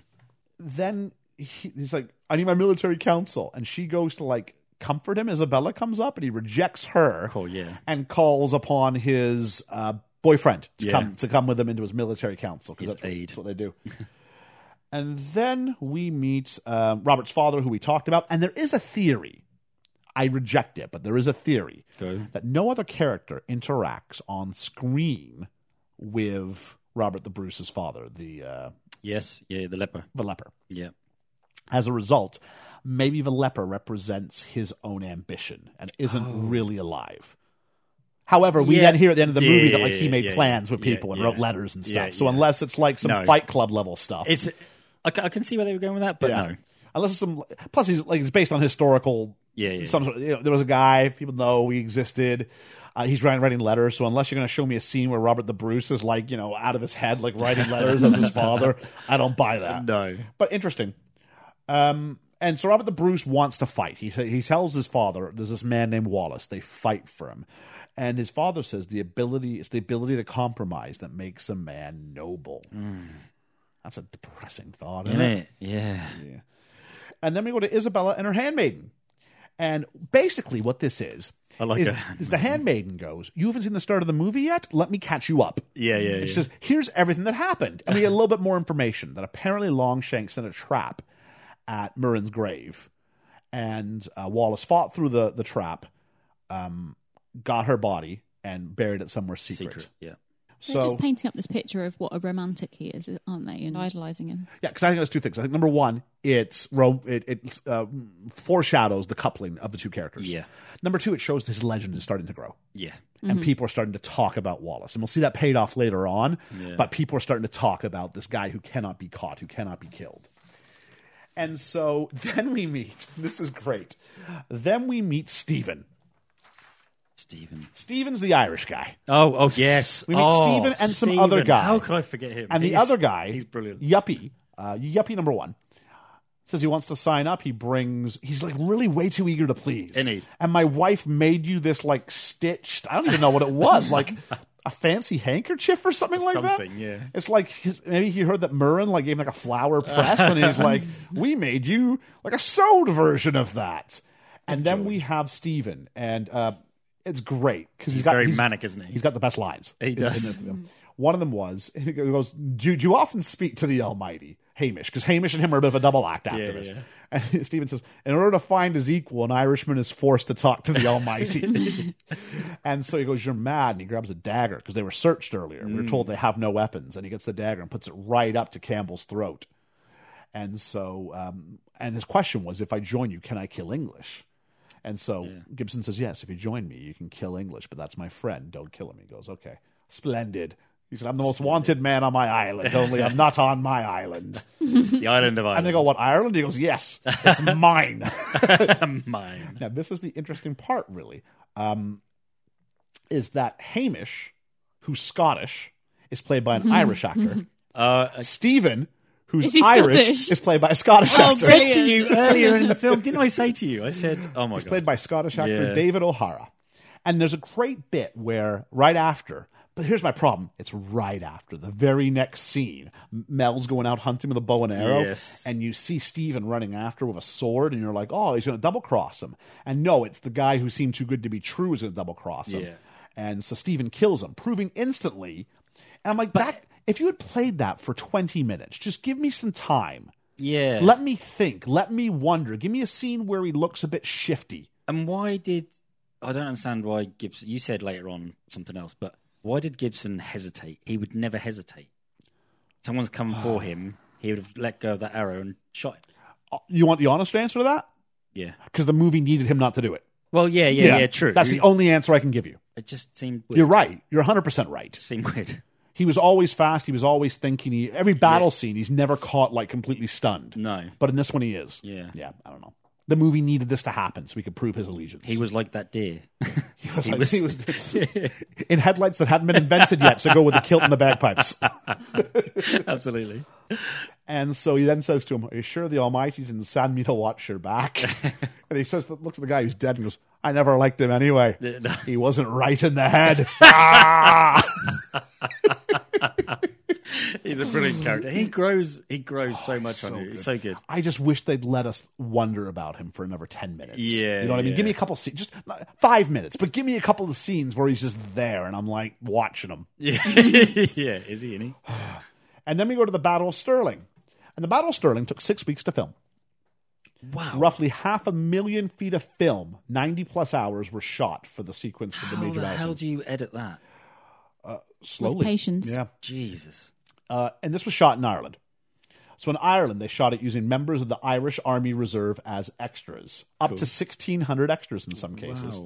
And they would play both sides because they didn't have enough money to hire like 3,200 and dress them. So they go run from one side, you can change. They'd run from the other. I said to you, didn't I? There seemed to be less people at some at some points, and then there's more. On, that just seemed weird. And so when asked by a local why the Battle of Stirling Bridge, which is its full title, Yeah. was filmed on an open plain, Gibson said the bridge got in the way. No, The response was, "I." That's what the English found out too. and during the scene, one of the film's weary extras um, mistook one of Mel Gibson's children for like an errand boy, and so he asked him, "Go ahead and make me a cup of tea, will you? Bring me a cup of tea." And Gibson was within earshot and nodded and said to his son, "Go on, do it. uh, Go get him a cup of tea." That's cool. And I'm like, "That's some good parenting, That isn't is, it? isn't it? No, no, I don't care if you're my- my son. Get him a. cu- He's tired. Get him a cup of tea." That is cool. That is cool. I've got a lot of respect for Mel now. and then we focus on two small men at the start of the scene, going basically explaining to us what's going to happen. Yeah. What's going to happen? Well, if they can get a better deal, we'll go home. And if they can't, we're going to die. And the impatient go, I'm not dying for thee. Come on. And I don't know how, but this man's voice must carry across the entirety of Yep. the Scottish army. and he's facing like the one, he doesn't turn around. He says it like while facing the camera, thankfully. but everybody hears him and starts to respond. Oh. And then enter Mel Gibson and the original Blue Man Group. yeah. I want to know if they did their own makeup. I, I think I think Mel said I get the full like half blue and a little bit on the side, and that guy can just have a cross. And that guy, what'd you say the one guy's look like? Oh, um, the uh, monster logo. Oh, oh, the, the, like the like the like Energy yeah, drink. but just in blue. It was, it was the first draft of it. It's like the, it's like the caffeine free or the sugar free version. isn't it? Yeah. Funny. And so one of them says, "You can't be William Wallace. You're not tall enough." Yeah. And he goes, "I am William Wallace." In actuality, they're not wrong. I said Longshanks was six foot two. Yeah. William Wallace was six foot five, Whoa. which is nuts now, Yes. let alone in like thirteen ten. Jesus. So this legend of this guy, uh, it makes a bit more sense now. Yeah, yeah. And so he does that great speech where he goes, "I am William Wallace." well, I- I- I've heard, I've heard, yeah. And if he was here, he consumed the English with uh, bolts of lightning from his eyes And uh, bo- bolt- lightning bolts from his arse. yeah, lights up with lightning from, from his Fireballs arse. from his eyes, I Fireballs think. from his eyes and bolts of lightning from his arse. And, and they laugh and they're like, oh, it's a man joke. Because I am William Wallace. Now, the funny thing about this is, I don't know if you noticed, but that horse is like bopping around Yeah, like all the time. crazy. Yeah, yeah, and he keep having to Gibson's- turn. Gibson keeps having a turn. I did notice that. It's because every time he shouted the line, the horse would take off. Oh, So okay. he's really just wrestling this horse for this scene That's, that makes it more. so they said it, it was made it much more difficult to shoot, but it added to the intensity of the scene. Yes, it did. it, it was great, Because you could see him keep swinging round and not talking. and it until gives like he this swung like round. force and Yeah. this power to Oh, it, and so also adds a good. little bit to almost the irrationality of the Yeah, character. yeah. and what a speech! It is a good I mean, me and you have seen it before. Elliot's your first time seeing the speech. What do you, I mean, you, you knew the end of it. Was that the they may take our lives, Yes. but they will never take our freedom? Yes. Yeah, I'd heard that so many times before, and it's just kind of one of those things. It's like like as a, as a soundbite, okay, that one sentence, yes, but I'm not asking for the sentence. I'm asking for the entire speech where he goes, no, because this is where He- he this is where our, builds. our, our, our little guy goes. Where will you do? Will you go home? Yes, I will go home and we'll live. And he goes, yes, go home and you will live Yeah. Basically, run at away least and for a you'll- while. For a while. and then goes in Yeah. that speech about and think about it. All those years from now, would you trade all those lives, all those days from this day till that, for one chance, just one chance? you know, and so it builds. It's as good. as a scene, not just as a soundbite, but as a scene. What was what was the was the reaction? Because I wish I could watch this again for the first time. Yeah, it, it's really powerful. Um, it sh- I guess it shows his leadership qualities that are severely lacking in everybody else around him, and and don't forget, you, Let's- you're also going into battle, aren't you? So you have to work the crowd up. And also, in like in, in, in the face of death, I mean, they, they outnumber you like three to one Yeah, yeah, yeah. to an English army who they've openly said we haven't lost a battle in two hundred years or something like that on, on English soil Mm. Yeah. or British soil. I guess they're in Scotland, of course. Yeah. And so, um, I think it's just one of the great speeches in all of it. And to me, this is better than anything that Gladiator brings to the table. There are some great speeches in Gladiator. I, I, I stand by. Like Gladiator is still my Which favorite. which which speech in Gladiator beats this? The the bit where he goes, uh, "What's your name, slave?" But that's just him to one person. Oh, that's so good. It's a good speech, but So good. like it's not like on a horse, like But- addressing But again, a nation. again, you're addressing the, the, the auditorium, aren't you? The the Colosseum. I guess the difference would be um, Mel Gibson in that is very stoic. Yeah. Uh, well, Maximus Derridus Meridius, Maximum Decimus Meridius, commander of the army of the north. commander of the army. But you're saying with even more, commander of the army of the north, husband to a murdered murdered wife, wife. father to a murdered son, and I will have my, vengeance in this life, or the next. But it's all very on this. Oh, thing. it Just- is. Yeah, yeah. the Whereas, bits like- in Gladiator though, are like the whole strength and honor bits that I think are really good. Like when he's talking to his to his men in Yeah, the but army. it literally goes strength and honor, strength and honor, Yeah, but you know, man he of few does do words. one speech where he goes. There's that one speech where he goes. If you find yourself riding through sunlight and beautiful fields, stop And you're in riding. Elysium. You're you're you're you're already in Elysium and Yeah, you're yeah. dead. And they all laugh. That's the closest you get, I think, to I this. do like that one.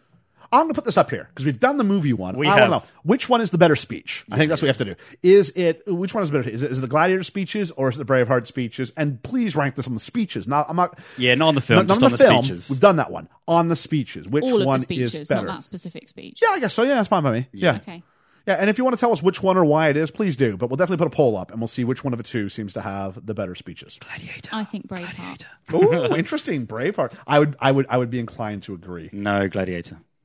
So um and so this is the battle itself. And the battle starts off and they are mooning. Yeah. First it's a bit of a front moon. Is that still a moon? What is that? Uh, no, Flash. there's definitely not But moving. they often they often say about Scottish. There's people- nothing underneath the kilts. Yeah, yeah, So yeah. So, it's a I nice think touch. that's like a yeah. Yeah. and so they shoot and then of course in comes the first wave of arrows. And most I'd, of them I'd have moved quicker. yeah, most of them underneath it. And here's my problem because there's a couple guys. There's one guy right in the front row who dies. Yeah. Who bites it. And then as soon as it's done, they all like they start like playing like instruments and like they all get like their they turn around and, get- and, and, like start smacking their their ass cheeks and like but I'm like it's really really happy I'm like yo Jim's dead Yeah. Jim beside you like the guy who was like right beside him was like ah I'm like "Yo, Jim's dead yeah and sure enough like one guy doesn't turn around quick enough again gets an arrow right in the But you, right in the you buttock saw that was going to happen. Yeah. You so knew that was going to happen. at which point, then, and there's an arrow that pierces Wallace's shield but stops short of hitting him. Yeah. And of course, this is where you get Stephen going. the Almighty says you can get me out of this, but he's pretty sure you're fucked. and then, in case you need to miss this joke, he goes, ah! He's brilliant. He is brilliant. I'd like to think that he that was part of what he brought to the character. Yep. Not that was written down on the script. Oh, I think the like ah I think- bit at the end was definitely improv. And then the horses start charging. And Gibson went, hold. I hate this. I Bit. Oh, found this bit hold. really hard to I- watch. Oh. I- and had- then they found it hard. swap. And I think it's important at this point to go. Uh, Mel Gibson was investigated by an animal welfare organization. Yeah. it was convinced that the fake horses that he claims he had used were real. Only when one of Gibson's assistants provided videotaped footage of a location shooting were they convinced otherwise. The mechanical horses designed for the battle sequences weighed 200 pounds and were fueled by nitrogen cylinders, propelling them at 30 miles per hour on 20 foot tracks. Gibson has said he would give $5 to anyone who could spot the fake horses in the final film.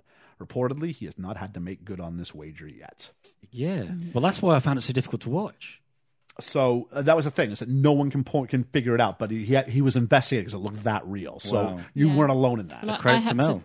I had to have a quick little look when when we saw that scene because it made me feel really uncomfortable, and Yeah, I was I know. like, "Whoa, did they actually like were they hurting the horses here? And was it before a time where a sort Yeah. of level had changed?" And yeah, glad to see that none were killed. and it's when the horses, who were fake, get pierced with these spears and all that stuff. Which I mean, it is it is, and it does what it's supposed to do. It's supposed to make you go be uncomfortable and go oh, because it mirrors what the English guy goes oh, Yeah. because he's like we not we're not, and he's just stunned. And He Yeah. goes just just annihilate them, he says, or something along that those lines.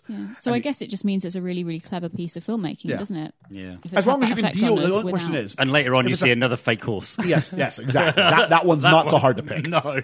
But he goes ahead and he goes, okay, as long as you can go, that's effective in the sense of, ooh, that's bothersome. As long as it doesn't make you reject the film and go, I can't deal with this, I'm out. Yeah. Yeah. Yeah. That and I, I think, well, we we finished the film, so Yeah, we, we did, we- so yeah. so we did. Yeah. Um, and so then we go to hand to hand combat and. Uh, uh, very gruesome, very visceral. We Mm-hmm. didn't mention this earlier, but we uh, our our list of missing limbs is starting to grow. Yeah. Um, and the fact that you see the legs being chopped Legs off. been chopped They off. come clean off every time, don't they? good quality steel. Uh, my issue, not my issue, the thing that I really liked was the use of blood spatter hitting the camera lens. Yes. And staying on it. Because you could go, that's a ruined shot. Because now it draws attention to the fact that we've used a camera. I'm okay with that because blood's not supposed to get on that. It makes you go, that's really violent then. yeah. Yeah. Look at how is there for a fraction of a second I saw some blood. Oh, that's really bad. Yeah. So I liked that as a choice. Yeah. Yeah. And they, they, they show a lot of gore. in Yes, this. and part of this was we saw um, Hamish's dad Campbell lose a hand. We did. The axe went down on it. I mean, it looked pretty. I mean, the hand looked pretty fake when it got hit. with Yeah, it. yeah, yeah. But I'm not really asking for anything no, better no, than no. that. No. And so this is the second injury he's got. The first time he gets hit arrow. with an arrow in the chest and has to get it cauterized, which we didn't talk about. But the there's a bit of a nice funny gag where you know, here I'll do you you you, you do it. I'll hold them down. Oh, yeah, they won. And so they caught her to this flaming hot poker, and then he like punches this poor guy. it's the only part in the film this guy had was he's the guy who gets punched. That's funny. Because that'll wake you up in the morning. and now he's lost a hand, and that doesn't seem to be as big of a deal. There was no cauterizing of that wound for some reason. You would have thought, you know, Yeah, yeah, a yeah. stump might have been a bigger deal. And so we get done with this, and um, I wanted to know where the two guys were from earlier. You said this. I did. you did, didn't We'll you? just we'll just leave that there for now, though. Yeah, so I was but- like, I want to know if these two guys made it out. You- Yes. You, you made me care about them. You did. and I wanted that. I did. I I- I, I felt they should have been in one of those scenes at some point at the end Yeah. of this battle. I needed to Yeah. see that they had made it. Yeah. Uh, and then uh, we have just the bloodstained sword sort of Swaying in the wavering wind. in, in the Yeah, wind, yeah. which was a nice touch. It was. Because we're going to come back to that. Oh, cool. Uh, and then we find out that Wallace has been knighted as guardian and protector of Scotland, and we think, oh, they love him now. And then we find out, like, again, this movie's not going to have anything good for too long. About two seconds later, no, they don't. 'Cause as he's handing out medals to his captains, they're like, we need to keep him on our side because he's, you know, the commoners love him. Yeah. But you know, if we get the chance, we'll we'll do him in. I'm like, oh, that's rough. Yeah. Uh, and so they all start fighting because they want Wallace to sort of, you know, um, declare theirs as the rightful um, claim to the throne. And um, Wallace isn't here to hear people complain, so he goes to leave, and they go, "Where are you going?" He goes, "Scott, uh, the English will be back because you guys won't stand together." Yeah. So where are you going to go? I will invade England, and they Yeah. laugh. And I'm going, "Okay, hang on a second. Like this guy's just destroyed the English." Yeah. like basically freed like Scottish villages from independent tyranny and all this sort of stuff. Everything he's done so far, he's said it and he's done it. Like you might go, okay, I don't know if I do that one, but to laugh at him, Oh no! it's- I'm like, careful yeah, now. Yeah, yeah, yeah. and he calls Robert the Bruce. They have a face to face outside, and basically says, "If you lead, I will follow you. I will endorse you. I believe in you." Yeah. But just before this, he had said, "Robert the Bruce, if you make enemies on both sides of the border, you'll end up dead." Just saying. Powerful stuff. And then we go to one of my favorite scenes in the film that I've called Longshanks and the Window. yes. so quick, isn't it? So there's an urgent message from the North. Uh, we skipped over this, but Wallace has sacked York and beheaded Ginger Jack Whitehall. Ginger. Well, yeah. And so at this point, this is where uh, Edward II's boyfriend decides it's his time to speak up and sort of state his resume and says, I'm well trained in military tactics. I And- thought it was a bit bullshit of him, to be fair. It was, and uh, He Mm-hmm. paid for it. he did because uh, Longshanks brings him in and says, "Well, then, what would you recommend we do?" And you can tell he's a throw him. 'cause he Yeah. goes, "Well, with the current situation, throws him out Out the the window. window. Now, this has the overall presentation of Edward II has drawn some claims that maybe Mel is home. Well, sorry, the claims are that Mel is homophobic. Oh, okay. The question I have is do we think Mel's being homophobic in this film? And here's the way I see it, for what it's worth. We have a character who is gay. Yeah. Mm-hmm. It's never confirmed, but we can all infer Yeah, yeah, the yeah, character's yeah, gay. yeah, yeah. And is shown to be a coward and shown to be ineffective and shown to be uh, a bad leader. Okay? Yeah. Now, at no point are any of these things linked to go, he is these things because he is gay. No. The fact that he is gay makes him this. No, he's just a sniveling little toad. He's a sniveling little Yeah. toad who, amongst the rest of his character traits, is also gay. Yeah, yeah, yeah. So, So you take that- the gayness out of it, he'd still be a sniveling little. because actually, if you think about uh, the boyfriend who gets thrown out, he's actually brave. Yes. Because he stands up. He's got courage. He tells, just before Longshanks walks in, he goes, stand up to him. Yes. he So does. actually, he's got bravery. He's got all these things. Turns So, out he's also an idiot. Yes. But, you know, you can't have everything. so yeah, I mean, he, he overplayed his hand, right? And so he's shown the window. So my perspective. what did I say? He's shown the, window. you know, as, as opposed to the door. and so, um, and so that's how how it ends for for the boyfriend. And then, of course, he tries to stab his father, and he gets and he's sniveling and crying. It's because he's just soft. yeah. And I don't think there's anything here, but just states explicitly: if you are gay, you are soft. No, and I think people are just grappling at straws and just trying to make things stick when they don't. Yeah, I uh, Ellie, what are your thoughts on that? Yeah, I just I just think he's a pathetic character, and also a big part of it is the fact that he's English, and this whole film is kind of glorifying Scotland And and we and, will definitely talk about that. you know the fact that William Wallace is is the the Scottish hero, and you're not portraying any of the Englishmen. As heroes at all. In, no, they're they're all awful. They have horrible, horrible characteristics, and And flaws. that are that are much worse than snivelly toad guy and i don't Yeah. i don't really i think obviously the fact that he's gay comes into his character and you know well because he's got a boyfriend there um but i don't think it's i don't think it's portrayed they want. as homophobic No, i think they- it's just they- they- anti-english which is what the film is supposed to Yes, make because you they feel won't want any heroes as the English side, do they? Mel said he didn't think this scene would draw laughs. To which point I'm going, well, you're wrong there. Yeah. Because I had a pretty good laugh. I still do. When he goes, especially when he goes, well, the current situation. i think if it weren't obvious that he were going to throw him out of the window it would be more shocking but it's so so obvious from like Yeah. several seconds beforehand And it's there's just like, random. I lol. mean, we did the same thing, not to compare someone's life with this, but I think about Grand Budapest Hotel when he throws the cat out the window. Yes. And it's just so, because you don't see it coming. You're like, Yeah. "Wait, wh- did I just see what I thought I just saw? Yeah. What? And we saw, you see similar things in Game of Thrones where at times it's played for laughs too. Yeah. yeah And you go, you know, it's just, sometimes it's just like he's, and the point was that he's supposed to be this ruthless that he will do anything. Yeah. and it's going okay. It can be both those things. It can be bo- also yes. I get my point. He's very very ruthless. I can also laugh, which is what happened here. I do think that Game of Thrones has numbed me to so much in films that's supposed to be shocking. And actually, if I'd seen Braveheart before I saw Game of Thrones, probably I might have been shocked by something like that or by the gore in it. But just And nah. in closing, Gibson did say like Alexander the Great was one of the world's greatest generals, and he was gay. Yeah. You know, what I mean, he conquered the Yeah, world. yeah, yeah, But this wasn't a film about Alexander the Great. this is a no, film no. about Edward II. Yeah, yeah. So fair enough. Um, and then she, it's weird because Longshanks has this soliloquy, which felt very something out of Shakespeare. He just sits down and just talks to himself. And by that, us. Yes, he yeah, goes, yeah. I need to make peace, but I would dare not go myself, or else it might be my head in a box. I dare not send my son because the sight of him would probably incite Wallace yeah. to take over the whole country. So who do I send? And back in the day, this was the end of tape one. And the answer to this is you send Isabella. Oh, Yeah. And Isabella She's got more balls, to be fair. Isabella is very, very clever, and she goes up and meets Wallace. And it's bookended right before they meet. She, uh, Wallace has a dream where he sees Murren Hmm. again, which that was interesting. Because we go, here's a romantic thing. She says, no, you have to wake up and leave Dreamland. You have to go back to real life. And it's almost like a de facto, it's okay. Hmm. It's telling the audience it's okay if he sleeps with Isabella. yeah. I think it is. Yeah, I do.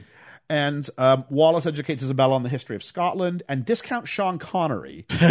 she looks to him for proof, and he goes, mm, cut this awkward, kind of. And he calls Wallace a savage in Latin, and Wallace responds in Latin Yes. and says he doesn't lie, and then he says it in French, but he reiterates, but I am a savage Yes. which was great. And then she goes back to, to England and meets with Longshanks, and we see Longshanks is getting sick. He's starting to cough a lot. Yeah.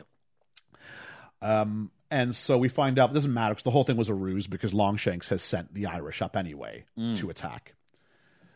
Um, there's a, a worry about that. Um, Wallace's men have found out, and Stephen says, "Don't worry. Remember what I said? It's my island. My island. And then he goes, "Ah." um, we go to Edinburgh, back to the back to the council, and William Wallace tells Robert the Bruce, "We can have a country of our own, which we've never had." Uh, in actuality, Scotland was a country one year before the rise of William Wallace. So you Yeah, know, another- they had had, but it's just a better story. It's supposed Yes, to, we yeah, can yeah. have what we had last year. It's not quite the same No. thing. You, and he goes, held his hand and goes, Unite us. Unite the clans. Yeah, yeah. Unite us. Unite the clans. And I'm like, it's really not as simple as this, Mel. No. There's a lot of other people in that room who all have agendas as well. Yes. But they do it. And then Robert the Bruce basically goes up to his room and goes, Dad, Dad, I united the clans. He goes, No, you didn't. yeah. We're not doing this. But I gave him my word. uh, and then we go to Falkirk. And Longshanks is now up in England and he's beside a mystery black knight. And the question is, should we shoot arrows? And he goes, No. Send in the Irish. Yeah. Arrows are Cost less. Arrows are costly, but the Irish. but dead cost nothing. Yeah. Uh, and Manoble's um, turn. it's the one where the Irish charge at the Scots and then Yeah. Oh, and they then they- all and, and join then Mano- forces. nobles just take off. Yeah, Yeah, yeah, They've, yeah. they've just made deals. Yeah. Uh, and so Wallace is like not having this, but before that happens, the Irish and the Scottish run at each other, And then stop. and they meet in the middle, and they like shake hands, which is a lovely bit of filmmaking. yeah, Uh, in actuality, the Irish did fight against William Wallace, Oh, okay. yeah. and the uh, William Wallace was joined by the Welsh. Oh, okay. But I'm guessing Americans don't know who the Welsh are as a people. Not like they know who Americans Oh, are uh, as a people. yeah, yeah, yeah. Because Irish in America Alright, is yeah, yeah, is a big deal. Yeah. Yeah. So Because of the potato famine, wasn't it? potato famine and just portions of New England were very heavily Yeah, populated. New York and Boston, that sort of region, very, Very Irish. there's a very heavy Irish Yeah. influence. Um, and so Wallace charges after Longshanks, and our mystery Black Knight is told by some underling to protect the king, so he's taking his orders from like three levels down. Yeah. And so he does, and he actually does a pretty good job. He knocks Wallace off his horse, which, if you think that nobles might have been involved in jousting as a pastime, Yeah. that makes sense. It does. Actually, because I was wondering, how is he better at battle? But he's not better at battle, he's better at jousting. Jousting, yeah. And then when he gets down to, you know, whatever, he gets schooled instantly. Yeah, big time. And he rips the helmet off, and he finds out it's Robert the Bruce. And First he time I falls watched back. that, did you know it was Robert the Bruce? Oh, heck no. See, now I. No, I, I totally was suckered in. Yeah, I, I didn't either until I like like split second before, and I thought, oh, of course, I, yes, I did know that because why did they show the camera to him all Yeah. the time? W- What was the importance of that? Yeah, yeah, yeah, and, and it's what we call before it. It's the whole enigma effect. The minute you Yeah, see yeah, him with a mask on, they do something like pro wrestling and soap operas. Yeah. The minute you hide someone's identity, we need to know who that is. Yeah. And we find out who it is. We're like, oh, damn. and I was young enough that I wasn't thinking, well, who are the main candidates going to be? Now I'd go, well, it's probably this guy in it. Yeah, yeah. Back then I was like, oh, it's the Black Knight. yeah, yeah. Robert the Bruce, as we said, did change sides between the Loyalists more than once, but he did not fight on the English side at Falkirk. Although some sources claim he did, the majority of them say he doesn't. Uh, this is one of several major battle scenes that had to be reshot because extras were wearing sunglasses and wristwatches. Seriously? And just as a side note, uh, after several months of filming battle scenes, the worst injury had, sub- was suffered on set was a broken nose. Oh, okay. So they did okay. no, I did right. Uh, much better than The Crow. Yes. Uh, and so Robert the Bruce saves Wallace because Wallace is stunned; he can't even move. And the, and the English are Because approaching. he feels so betrayed. So Yes. you, But then we cut a couple seconds later to Robert the Bruce just walking amongst the dead, and not Yes. like one person's going, "Hey, why do you look like an English knight, Robert the Bruce? yeah. What's what's that about?" Hmm. Just a thought. Uh, and this is where Campbell's luck runs out. He had his third injury, and this time he's Yeah. dying. Yeah. Thankfully, he's able to go, I'm dying. Tells Hamish. Uh, they, had- they had a nice father son moment where he goes, I'm proud of the man you've become. He dies. And again, just another nice moment. And why was it a nice moment? Because you gave me moments leading up to this. It didn't just Yeah. happen. No. Robert the Bruce cries, um, tells his father he'll never be on this wrong side again. There's a lot of father son politics in this movie. Actually, there's a lot of them. A lot. There's William and his father. There's Edward the First and Edward the Second. Yeah. There's Robert the Bruce and his dad, and there's Hamish and his dad, each with their own kind of Issues. Mm-hmm. issues. I had never picked up on that. Um, no. So Wallace's Revenge, I've got it called, where Mornay's sleeping in bed and the horse comes in and pins him I down, love and he this takes scene. the. Is it like a is it is it an Iron Maiden or is it a no. It's a mace, just a Yeah. mace? Yeah. and he yeah. just does the swing from earlier, but just caves and they intersect like a, a- a s- a frame or two of like a practical effect Yeah. had being caved in. So when this scene started, I thought it was a dream. Really? Yeah, because he was in bed and he Oh, was like, okay. I think, Yeah. I think he saw Well, he Wallace. did. I think we saw he, Wallace He sees riding Wallace through. riding through fire in a dream, and I then don't know he if was wakes that as up. part of the dream. I didn't realize he'd woken up, Yeah. and then it got really, really gory. And then Yeah. he's like running away from other people, and I'm like, oh wait, this is actually I happening. just, What? thought, I just thought it was very clever having the horse just pin him so he couldn't move. Yes, very clever. And also, this point, Lachlan. Uh, the, there's a scene in back in the Edinburgh like um, council again, Yeah. and they drop Lachlan from the ceiling, and he lands on the table in front of Salt and Pepper and Robert the Bruce, And Robert Bruce, yeah. who's getting away pretty lightly here, Hmm. unless Wallace is like, I still believe in him despite all this, which actually is going to be really interesting Yeah. in a minute. So it's a time lapse. Uh, sorry, but first we get the legend spreads where they go, "Oh, he's killed fifty men. Oh, he's killed hundred men," and it's just Wallace like chilling out with like a you know tourism of Scotland commercial uh, taking place. Lots of Yeah. overhead shots of him at the top of green green hills. yeah. Um, and then there's a time lapse. Uh, during this time lapse, or just before it, Wallace sleeps with Isabella. She's pregnant, and we can tell because she's just walking around rubbing her stomach the whole time Yeah. in that way that only pregnant women in films do. Uh, and then Wallace was called to a meeting in Edinburgh, and he was given the token of Robert the Bruce. And I'm like, if I'm William Wallace, there's got to be some sort of reparation before he's like, oh, okay. No, he does. He wants to Yeah, talk. yeah. What, the guy who literally just knocked you off a horse? Exactly. Now, granted, Stephen goes, if he wanted to kill you, he would have. And he goes, ah, that's what I think. Well, it's, yeah, yeah, but it's not like he was being a good guy there. And this is where Hamish also says to him, you, You're walking into the lion's den. Yeah, mate." walking the lion's Yeah. den. I don't want to be a martyr. And, as- No. and he goes, so do I, or none of the, Yeah, yeah. No, Neither do yeah, I. Yeah. And so the meeting, and Robert the Bruce is like a little kid waiting for Santa Claus. Like, He's not going to come. Like, he'll come. And then he's like walking on like the table. Like he's just a naughty jumps kid out. at like Yeah, yeah, yeah. Hogwarts. And then Yeah. he, when he shows up, he like does like a Jumps. little a little bunny hop down to the first and then down to the second. That seemed weird. And when this happens, like everybody, uh, the English are there and they take Wallace and This is weird because he walks down the steps, he sees Wallace, Yeah. and he waves to him. Robert the Bruce isn't in on it. Yeah, no, I know this. Okay. But he waves to him, and he waves back. Yeah. William Wallace waves back. Like they're buddies. That was my thing. Is it was just way too friendly for Too- their last meeting. Yeah. yeah, it was weird. There had to have been a scene cut. There must have been. There must have been something cut here. That because makes a lot of These sense. two scenes don't make sense. no.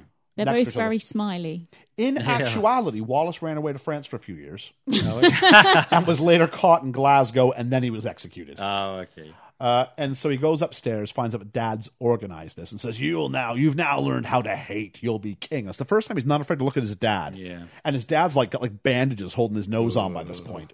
and he goes, "My hate will die with you, old man." As he shuts the door, and we see it from his perspective of Yeah. his pathetic father having the door shut on his life. Yeah. and that's it. He's gonna live the rest of his days in that room alone. Yeah. I thought it was all right. That was good. Uh, Isabella's revenge because she goes and asks for mercy. Um, just before this, she meets William Wallace and she says, "May I ask for mercy? You know, your life needs it." And he goes, "Every man dies, not every man truly lives or Why really doesn't lives." he take the? uh, Is it to make him more heroic? I don't know. Why didn't he take the? he needs his wits because he doesn't want to out, out of an altered state like call for mercy or something. oh, like that. okay. Yeah, that makes sense. That makes Uh, sense. and the, every man dies, every man truly lives is actually by the 19th century American poet William Ross Wallace in the poem "The Hand That Rocks the Cradle" is the hand that rules the world. But she goes up to, uh, and we find out that he can no longer speak. Longshanks can no longer speak. Uh, Do you think he's trying to say something?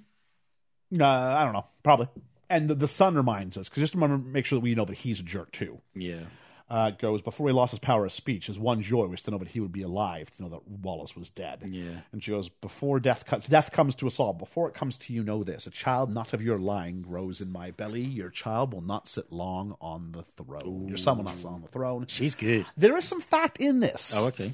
Uh, but it was 20 years after Wallace's death that Isabella, her son, and her lover, Roger Mortimer, would invade England to depose and then murder Edward II. Oh, wow. But her son is born seven years after Wallace dies, Oh, and she herself doesn't even meet Edward II until after Edward I is dead. Oh, okay. So there's a lot of Oh, yeah, rewriting. yeah, but the yeah. idea of it, there was a she she was the queen, and she would later help overthrow and murder the king. That part is true. Okay.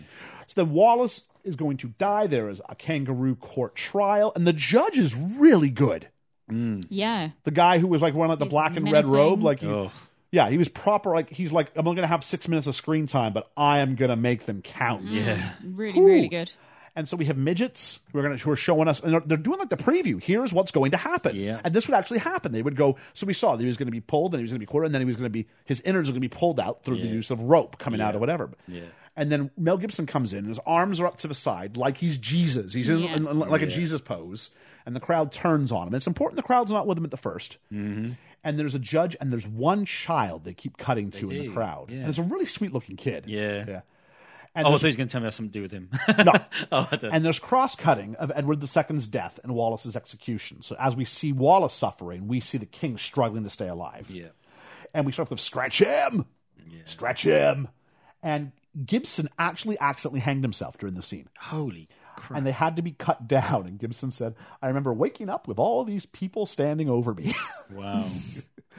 um, and so the judge says, Kiss the emblem and you feel no more. And he stands up. But he did you notice how he? Oh, he looked. I thought he was going to spit on it. When you Yeah, said, Yeah, that's because what I said. totally thought, even like upon multiple viewings, I'm like, he, he I, I remember him spitting because it just looks like he's going Mm. to, Yeah. No. and he doesn't because it's silent, Yeah. right? And he goes rack him, and that looked rough.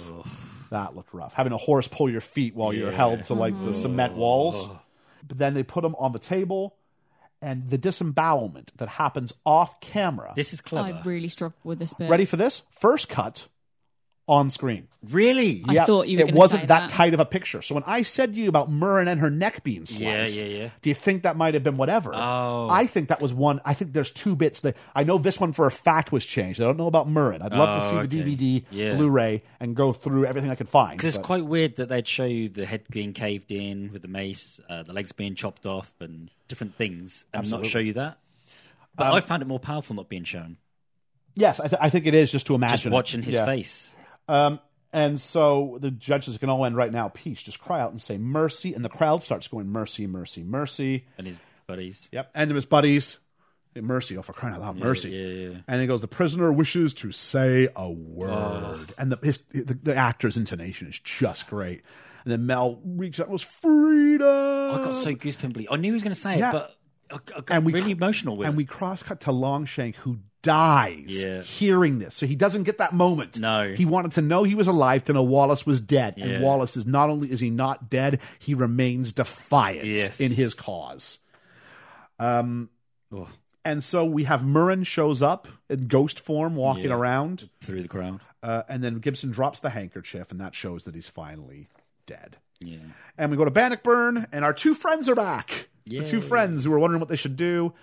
And I'll tell you this much Robert the Bruce, not nearly as good of a sp- speaker as, No. uh, as William Wallace. And he he's lost his charisma as well. Oh, he has. Completely lost. And he just goes, You have blade with Wallace. now blade with me. And he's supposed to be king. Like he's going out there to accept the endorsement, but they go for it. And there's a nice shot from the English's perspective of the Irish running. And Stephen looks hysterical. but I'll tell you what, uh, it's Hamish who looks like this is the great, he's been missing this. yeah. Yeah. Um, and so that's where we find out. Now it's Mel Gibson with the voiceover who says that on this day, starving outnumbered, they won their freedom. Mm. And just before this, Hamish, of course, takes the sword and like throws it and it lands. Now, apparently that wasn't scripted. Now, I'm not saying this was ad libbed in the moment and they caught it on film. in the original script, it doesn't happen. I'm guessing as part of the process, they Yeah, go, yeah, wouldn't it be good for this to happen? And the sword mirrors the end of what happens at Sterling with the swords in the ground. This time not covered in blood, but just the emblem of freedom. Yeah. And that's where the film ends.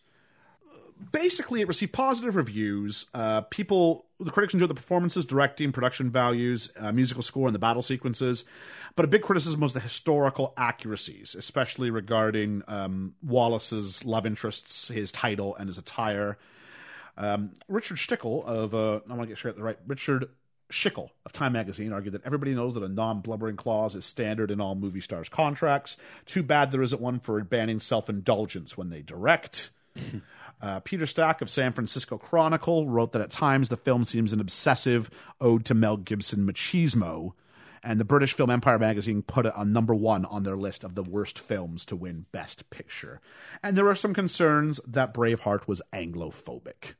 The Guardian and The Times uh, both uh, ran stories that said this is designed to whip up anti English sentiment. Mel Gibson said, Look, somebody's got to be the good guy and somebody's got to be the bad guy. Yeah. Every story has its own point of view, and this was our bias. And I have no issue with this. Not, none whatsoever. Someone's got to be the villain. If you, I say this to people all the time. If you get your history from films, There's something you need to readdress where you get your history Yeah, from. exactly. That isn't the point of a film. No. There's- Film is to entertain. There's a history show. This is historically based fiction. You can argue how much of it is historically based, how much is fiction, but do not get your facts from a film. But didn't you say earlier on that it's inspired by True events. true events? Yeah. yeah.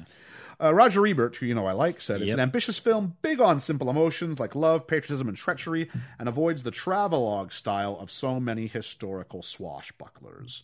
Uh, it won five uh, Oscars, including Best Picture, Best Director, Best Cinematography, Best Makeup, and Best Sound Effects. And good for Mel Gibson. I think Best Director very much deserved. Yeah. Uh, there was a spin off in 2019, which I never knew. Really? Uh, called Robert the Bruce. And it starred the same guy as Robert the Bruce. Really? Yeah, and it scored a 5.4 on IMDb and 44% on Rotten Tomatoes. So I will not run out to watch No. that. But the Plus, fact they used the same guy though. is I pretty- didn't think he was the strongest point of the film. No. We've got only about 10 minutes, so it's going to be a little bit on the snappity snap. Uh, we talked, I think, about how important historical accuracy is, so I don't think we need to revisit that. Uh, is anything hindered by Mel Gibson's personal life? Was it hard to watch this? No, because I'm just wrapped in the story. Um, same with when I was watching Usual Suspects. I tend to not think of outside uh, influences of what's been going on because this all happened before everything came out. Yep.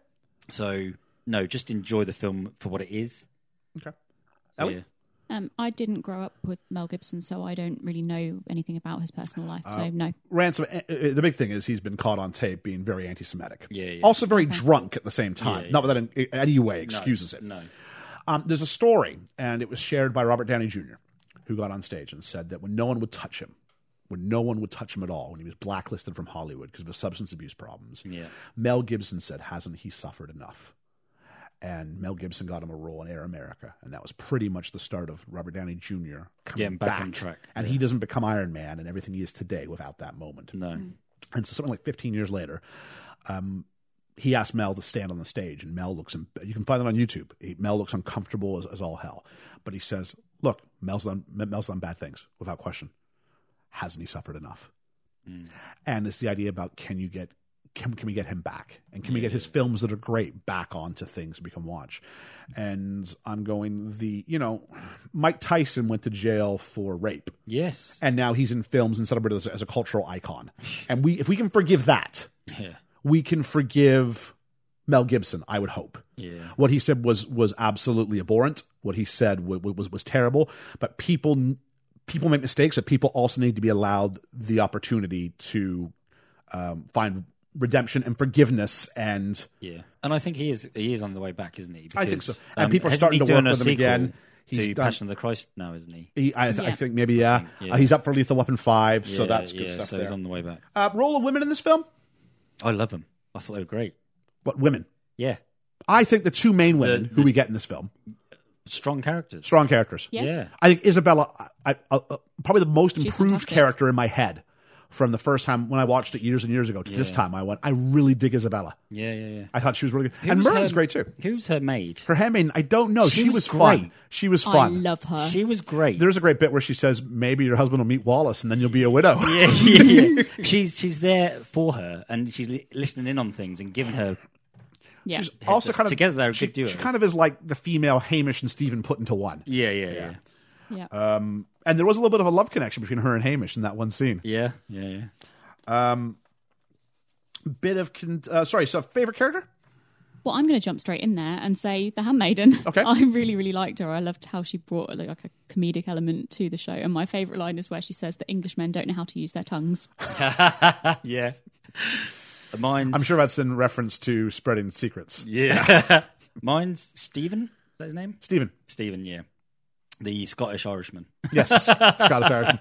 Okay, I thought he was great. now I loved Mel in this. I really, really did. There's lots of people I loved in this, but Yeah. I think Mel's too easy because he's he's he's the Exactly, he's, yeah. he's the main he is guy. really, really good. So uh, yeah, which is Even I mean, with his dodgy it's- it's- accent. Yeah, I'm okay with it. Yeah, I'm And o- I'm okay And I with think he's it. really good in the role. So I'm gonna go.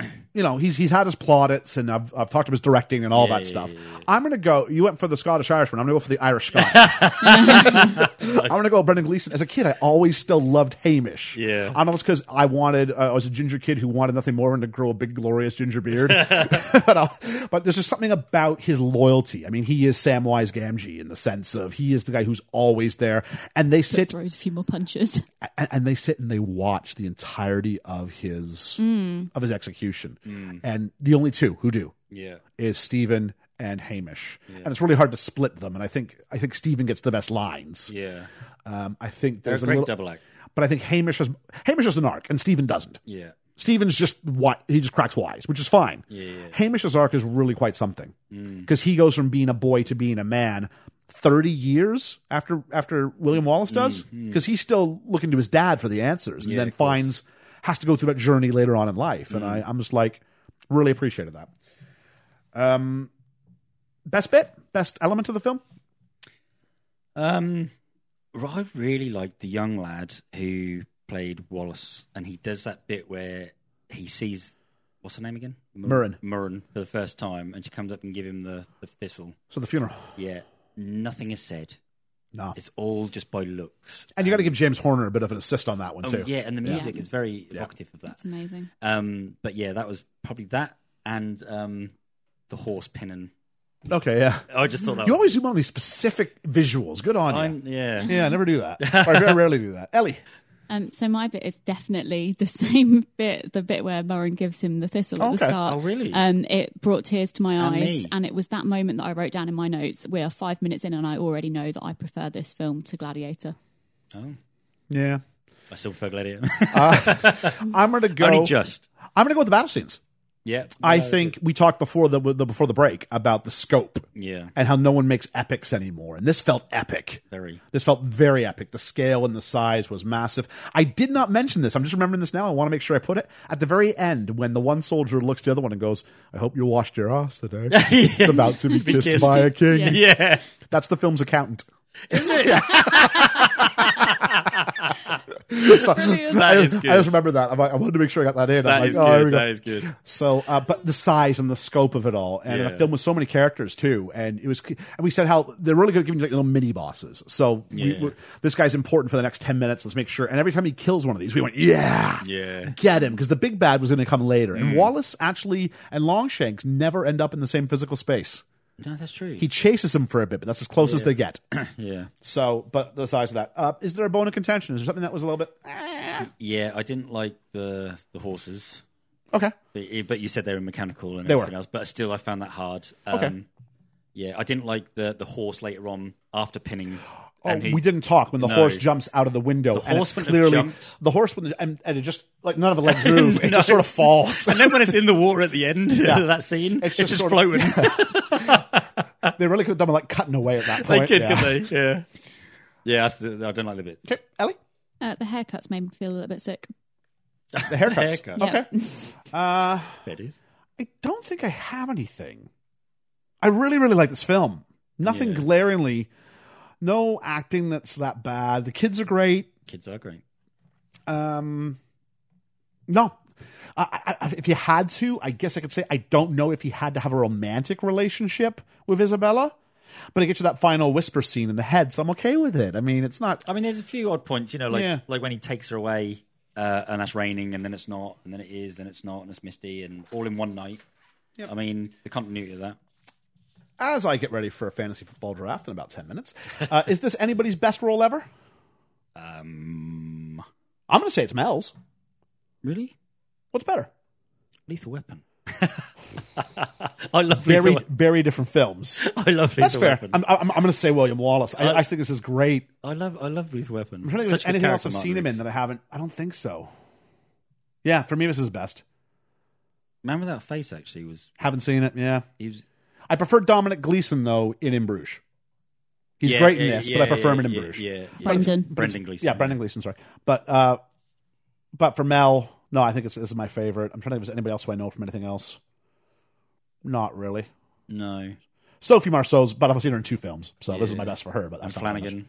He's better off in other things as well. Flanagan's better off. He's better off in Sons of Anarchy. That's Yeah, his best yeah. role ever, isn't it? Okay. Ellie, anything to jump? You've seen a lot I of Mel? haven't seen an no. Okay. uh, in that case, it just has to go for our uh, rankings. So, Liam, Yes, what do you think? I'm going to give it a strong eight. A strong eight. Yes. uh, I was going to go eight and a half, but uh, an eight. I didn't like the horse bits. I don't like seeing animals get hurt. Okay. So. That's worth 20% of a score for you. That's assuming you had it at 10 before. Well, anything yeah, was in you there. know, it's, I, don't, I don't know. Hey, you're totally allowed to whatever rank you want. Ellie, Um, well, I was uh, struggling with the, the same number, so I'm going to give it that eight and a half. eight and a half. Yep. Okay. I- I am going to give it a very solid nine. That's good. I really, really, really like Braveheart. Always did. Uh, still up there. It's not my, you know, I gave uh, Usual Suspects like nine and a half. I gave Batman nine and a half. Yeah. Uh, but this is right up there. This is a very, very strong movie. Um, I think it's aged fine. Yeah. Fine. Any, anything that's that's aged anyway to start with, Yeah. age as well. Uh, I didn't Hmm. find the character of Edward II to be problematic. I really didn't. No. Uh, that's just me. If if you felt that it was problematic, that's fine. Let us know what you think, and we'll we'll have that. I'm open, we're more than willing to have that discourse. Hmm. Yeah. But that is that. So very strong showing this week. So all that's left for us to do now is go. What are we on docket Ooh, for exciting. next week? And I am excited about. I'm excited about every week. Oh, yeah, yeah. But I'm uh, as usual, and we sort of talked a little bit about it today. oh, okay. So God, what did we talk about?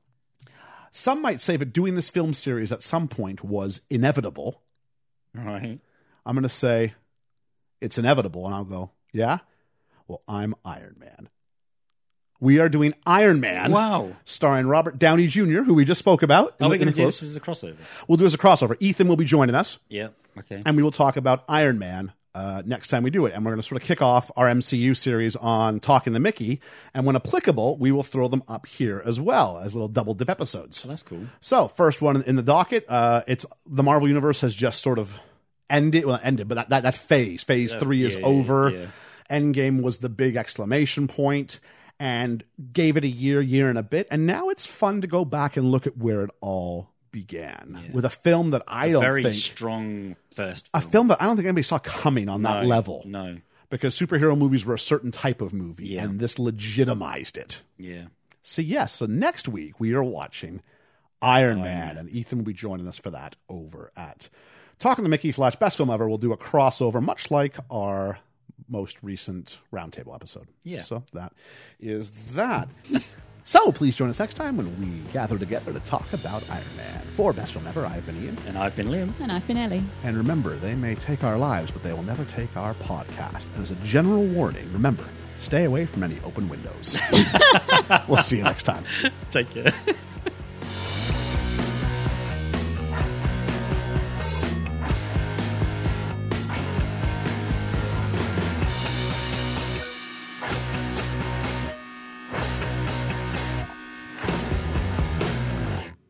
And just while I'm doing this, I got to think of an exit line. If anyone's got an exit line, that would be great. Yeah, we are. All right. So f- please join us next week when we talk about. I'm going to get this off the table because everybody's starting to message in the uh, thing. So please join us next time when we talk about Iron Man. For Best Film Ever, I have been Ian, And I've been Liam. And I've been Ellie. and you may take our paw. That's not what, what do I want to say. Uh, You take our lives, you take our freedom. Is that really what I want to say? I don't, I don't know. Okay, here we go. So, please join us. next- Yeah, blah, blah. I am skilled in the arts of war and military tactics, sire. Are you? And tell me, what advice would you offer on the uh, present uh, situation?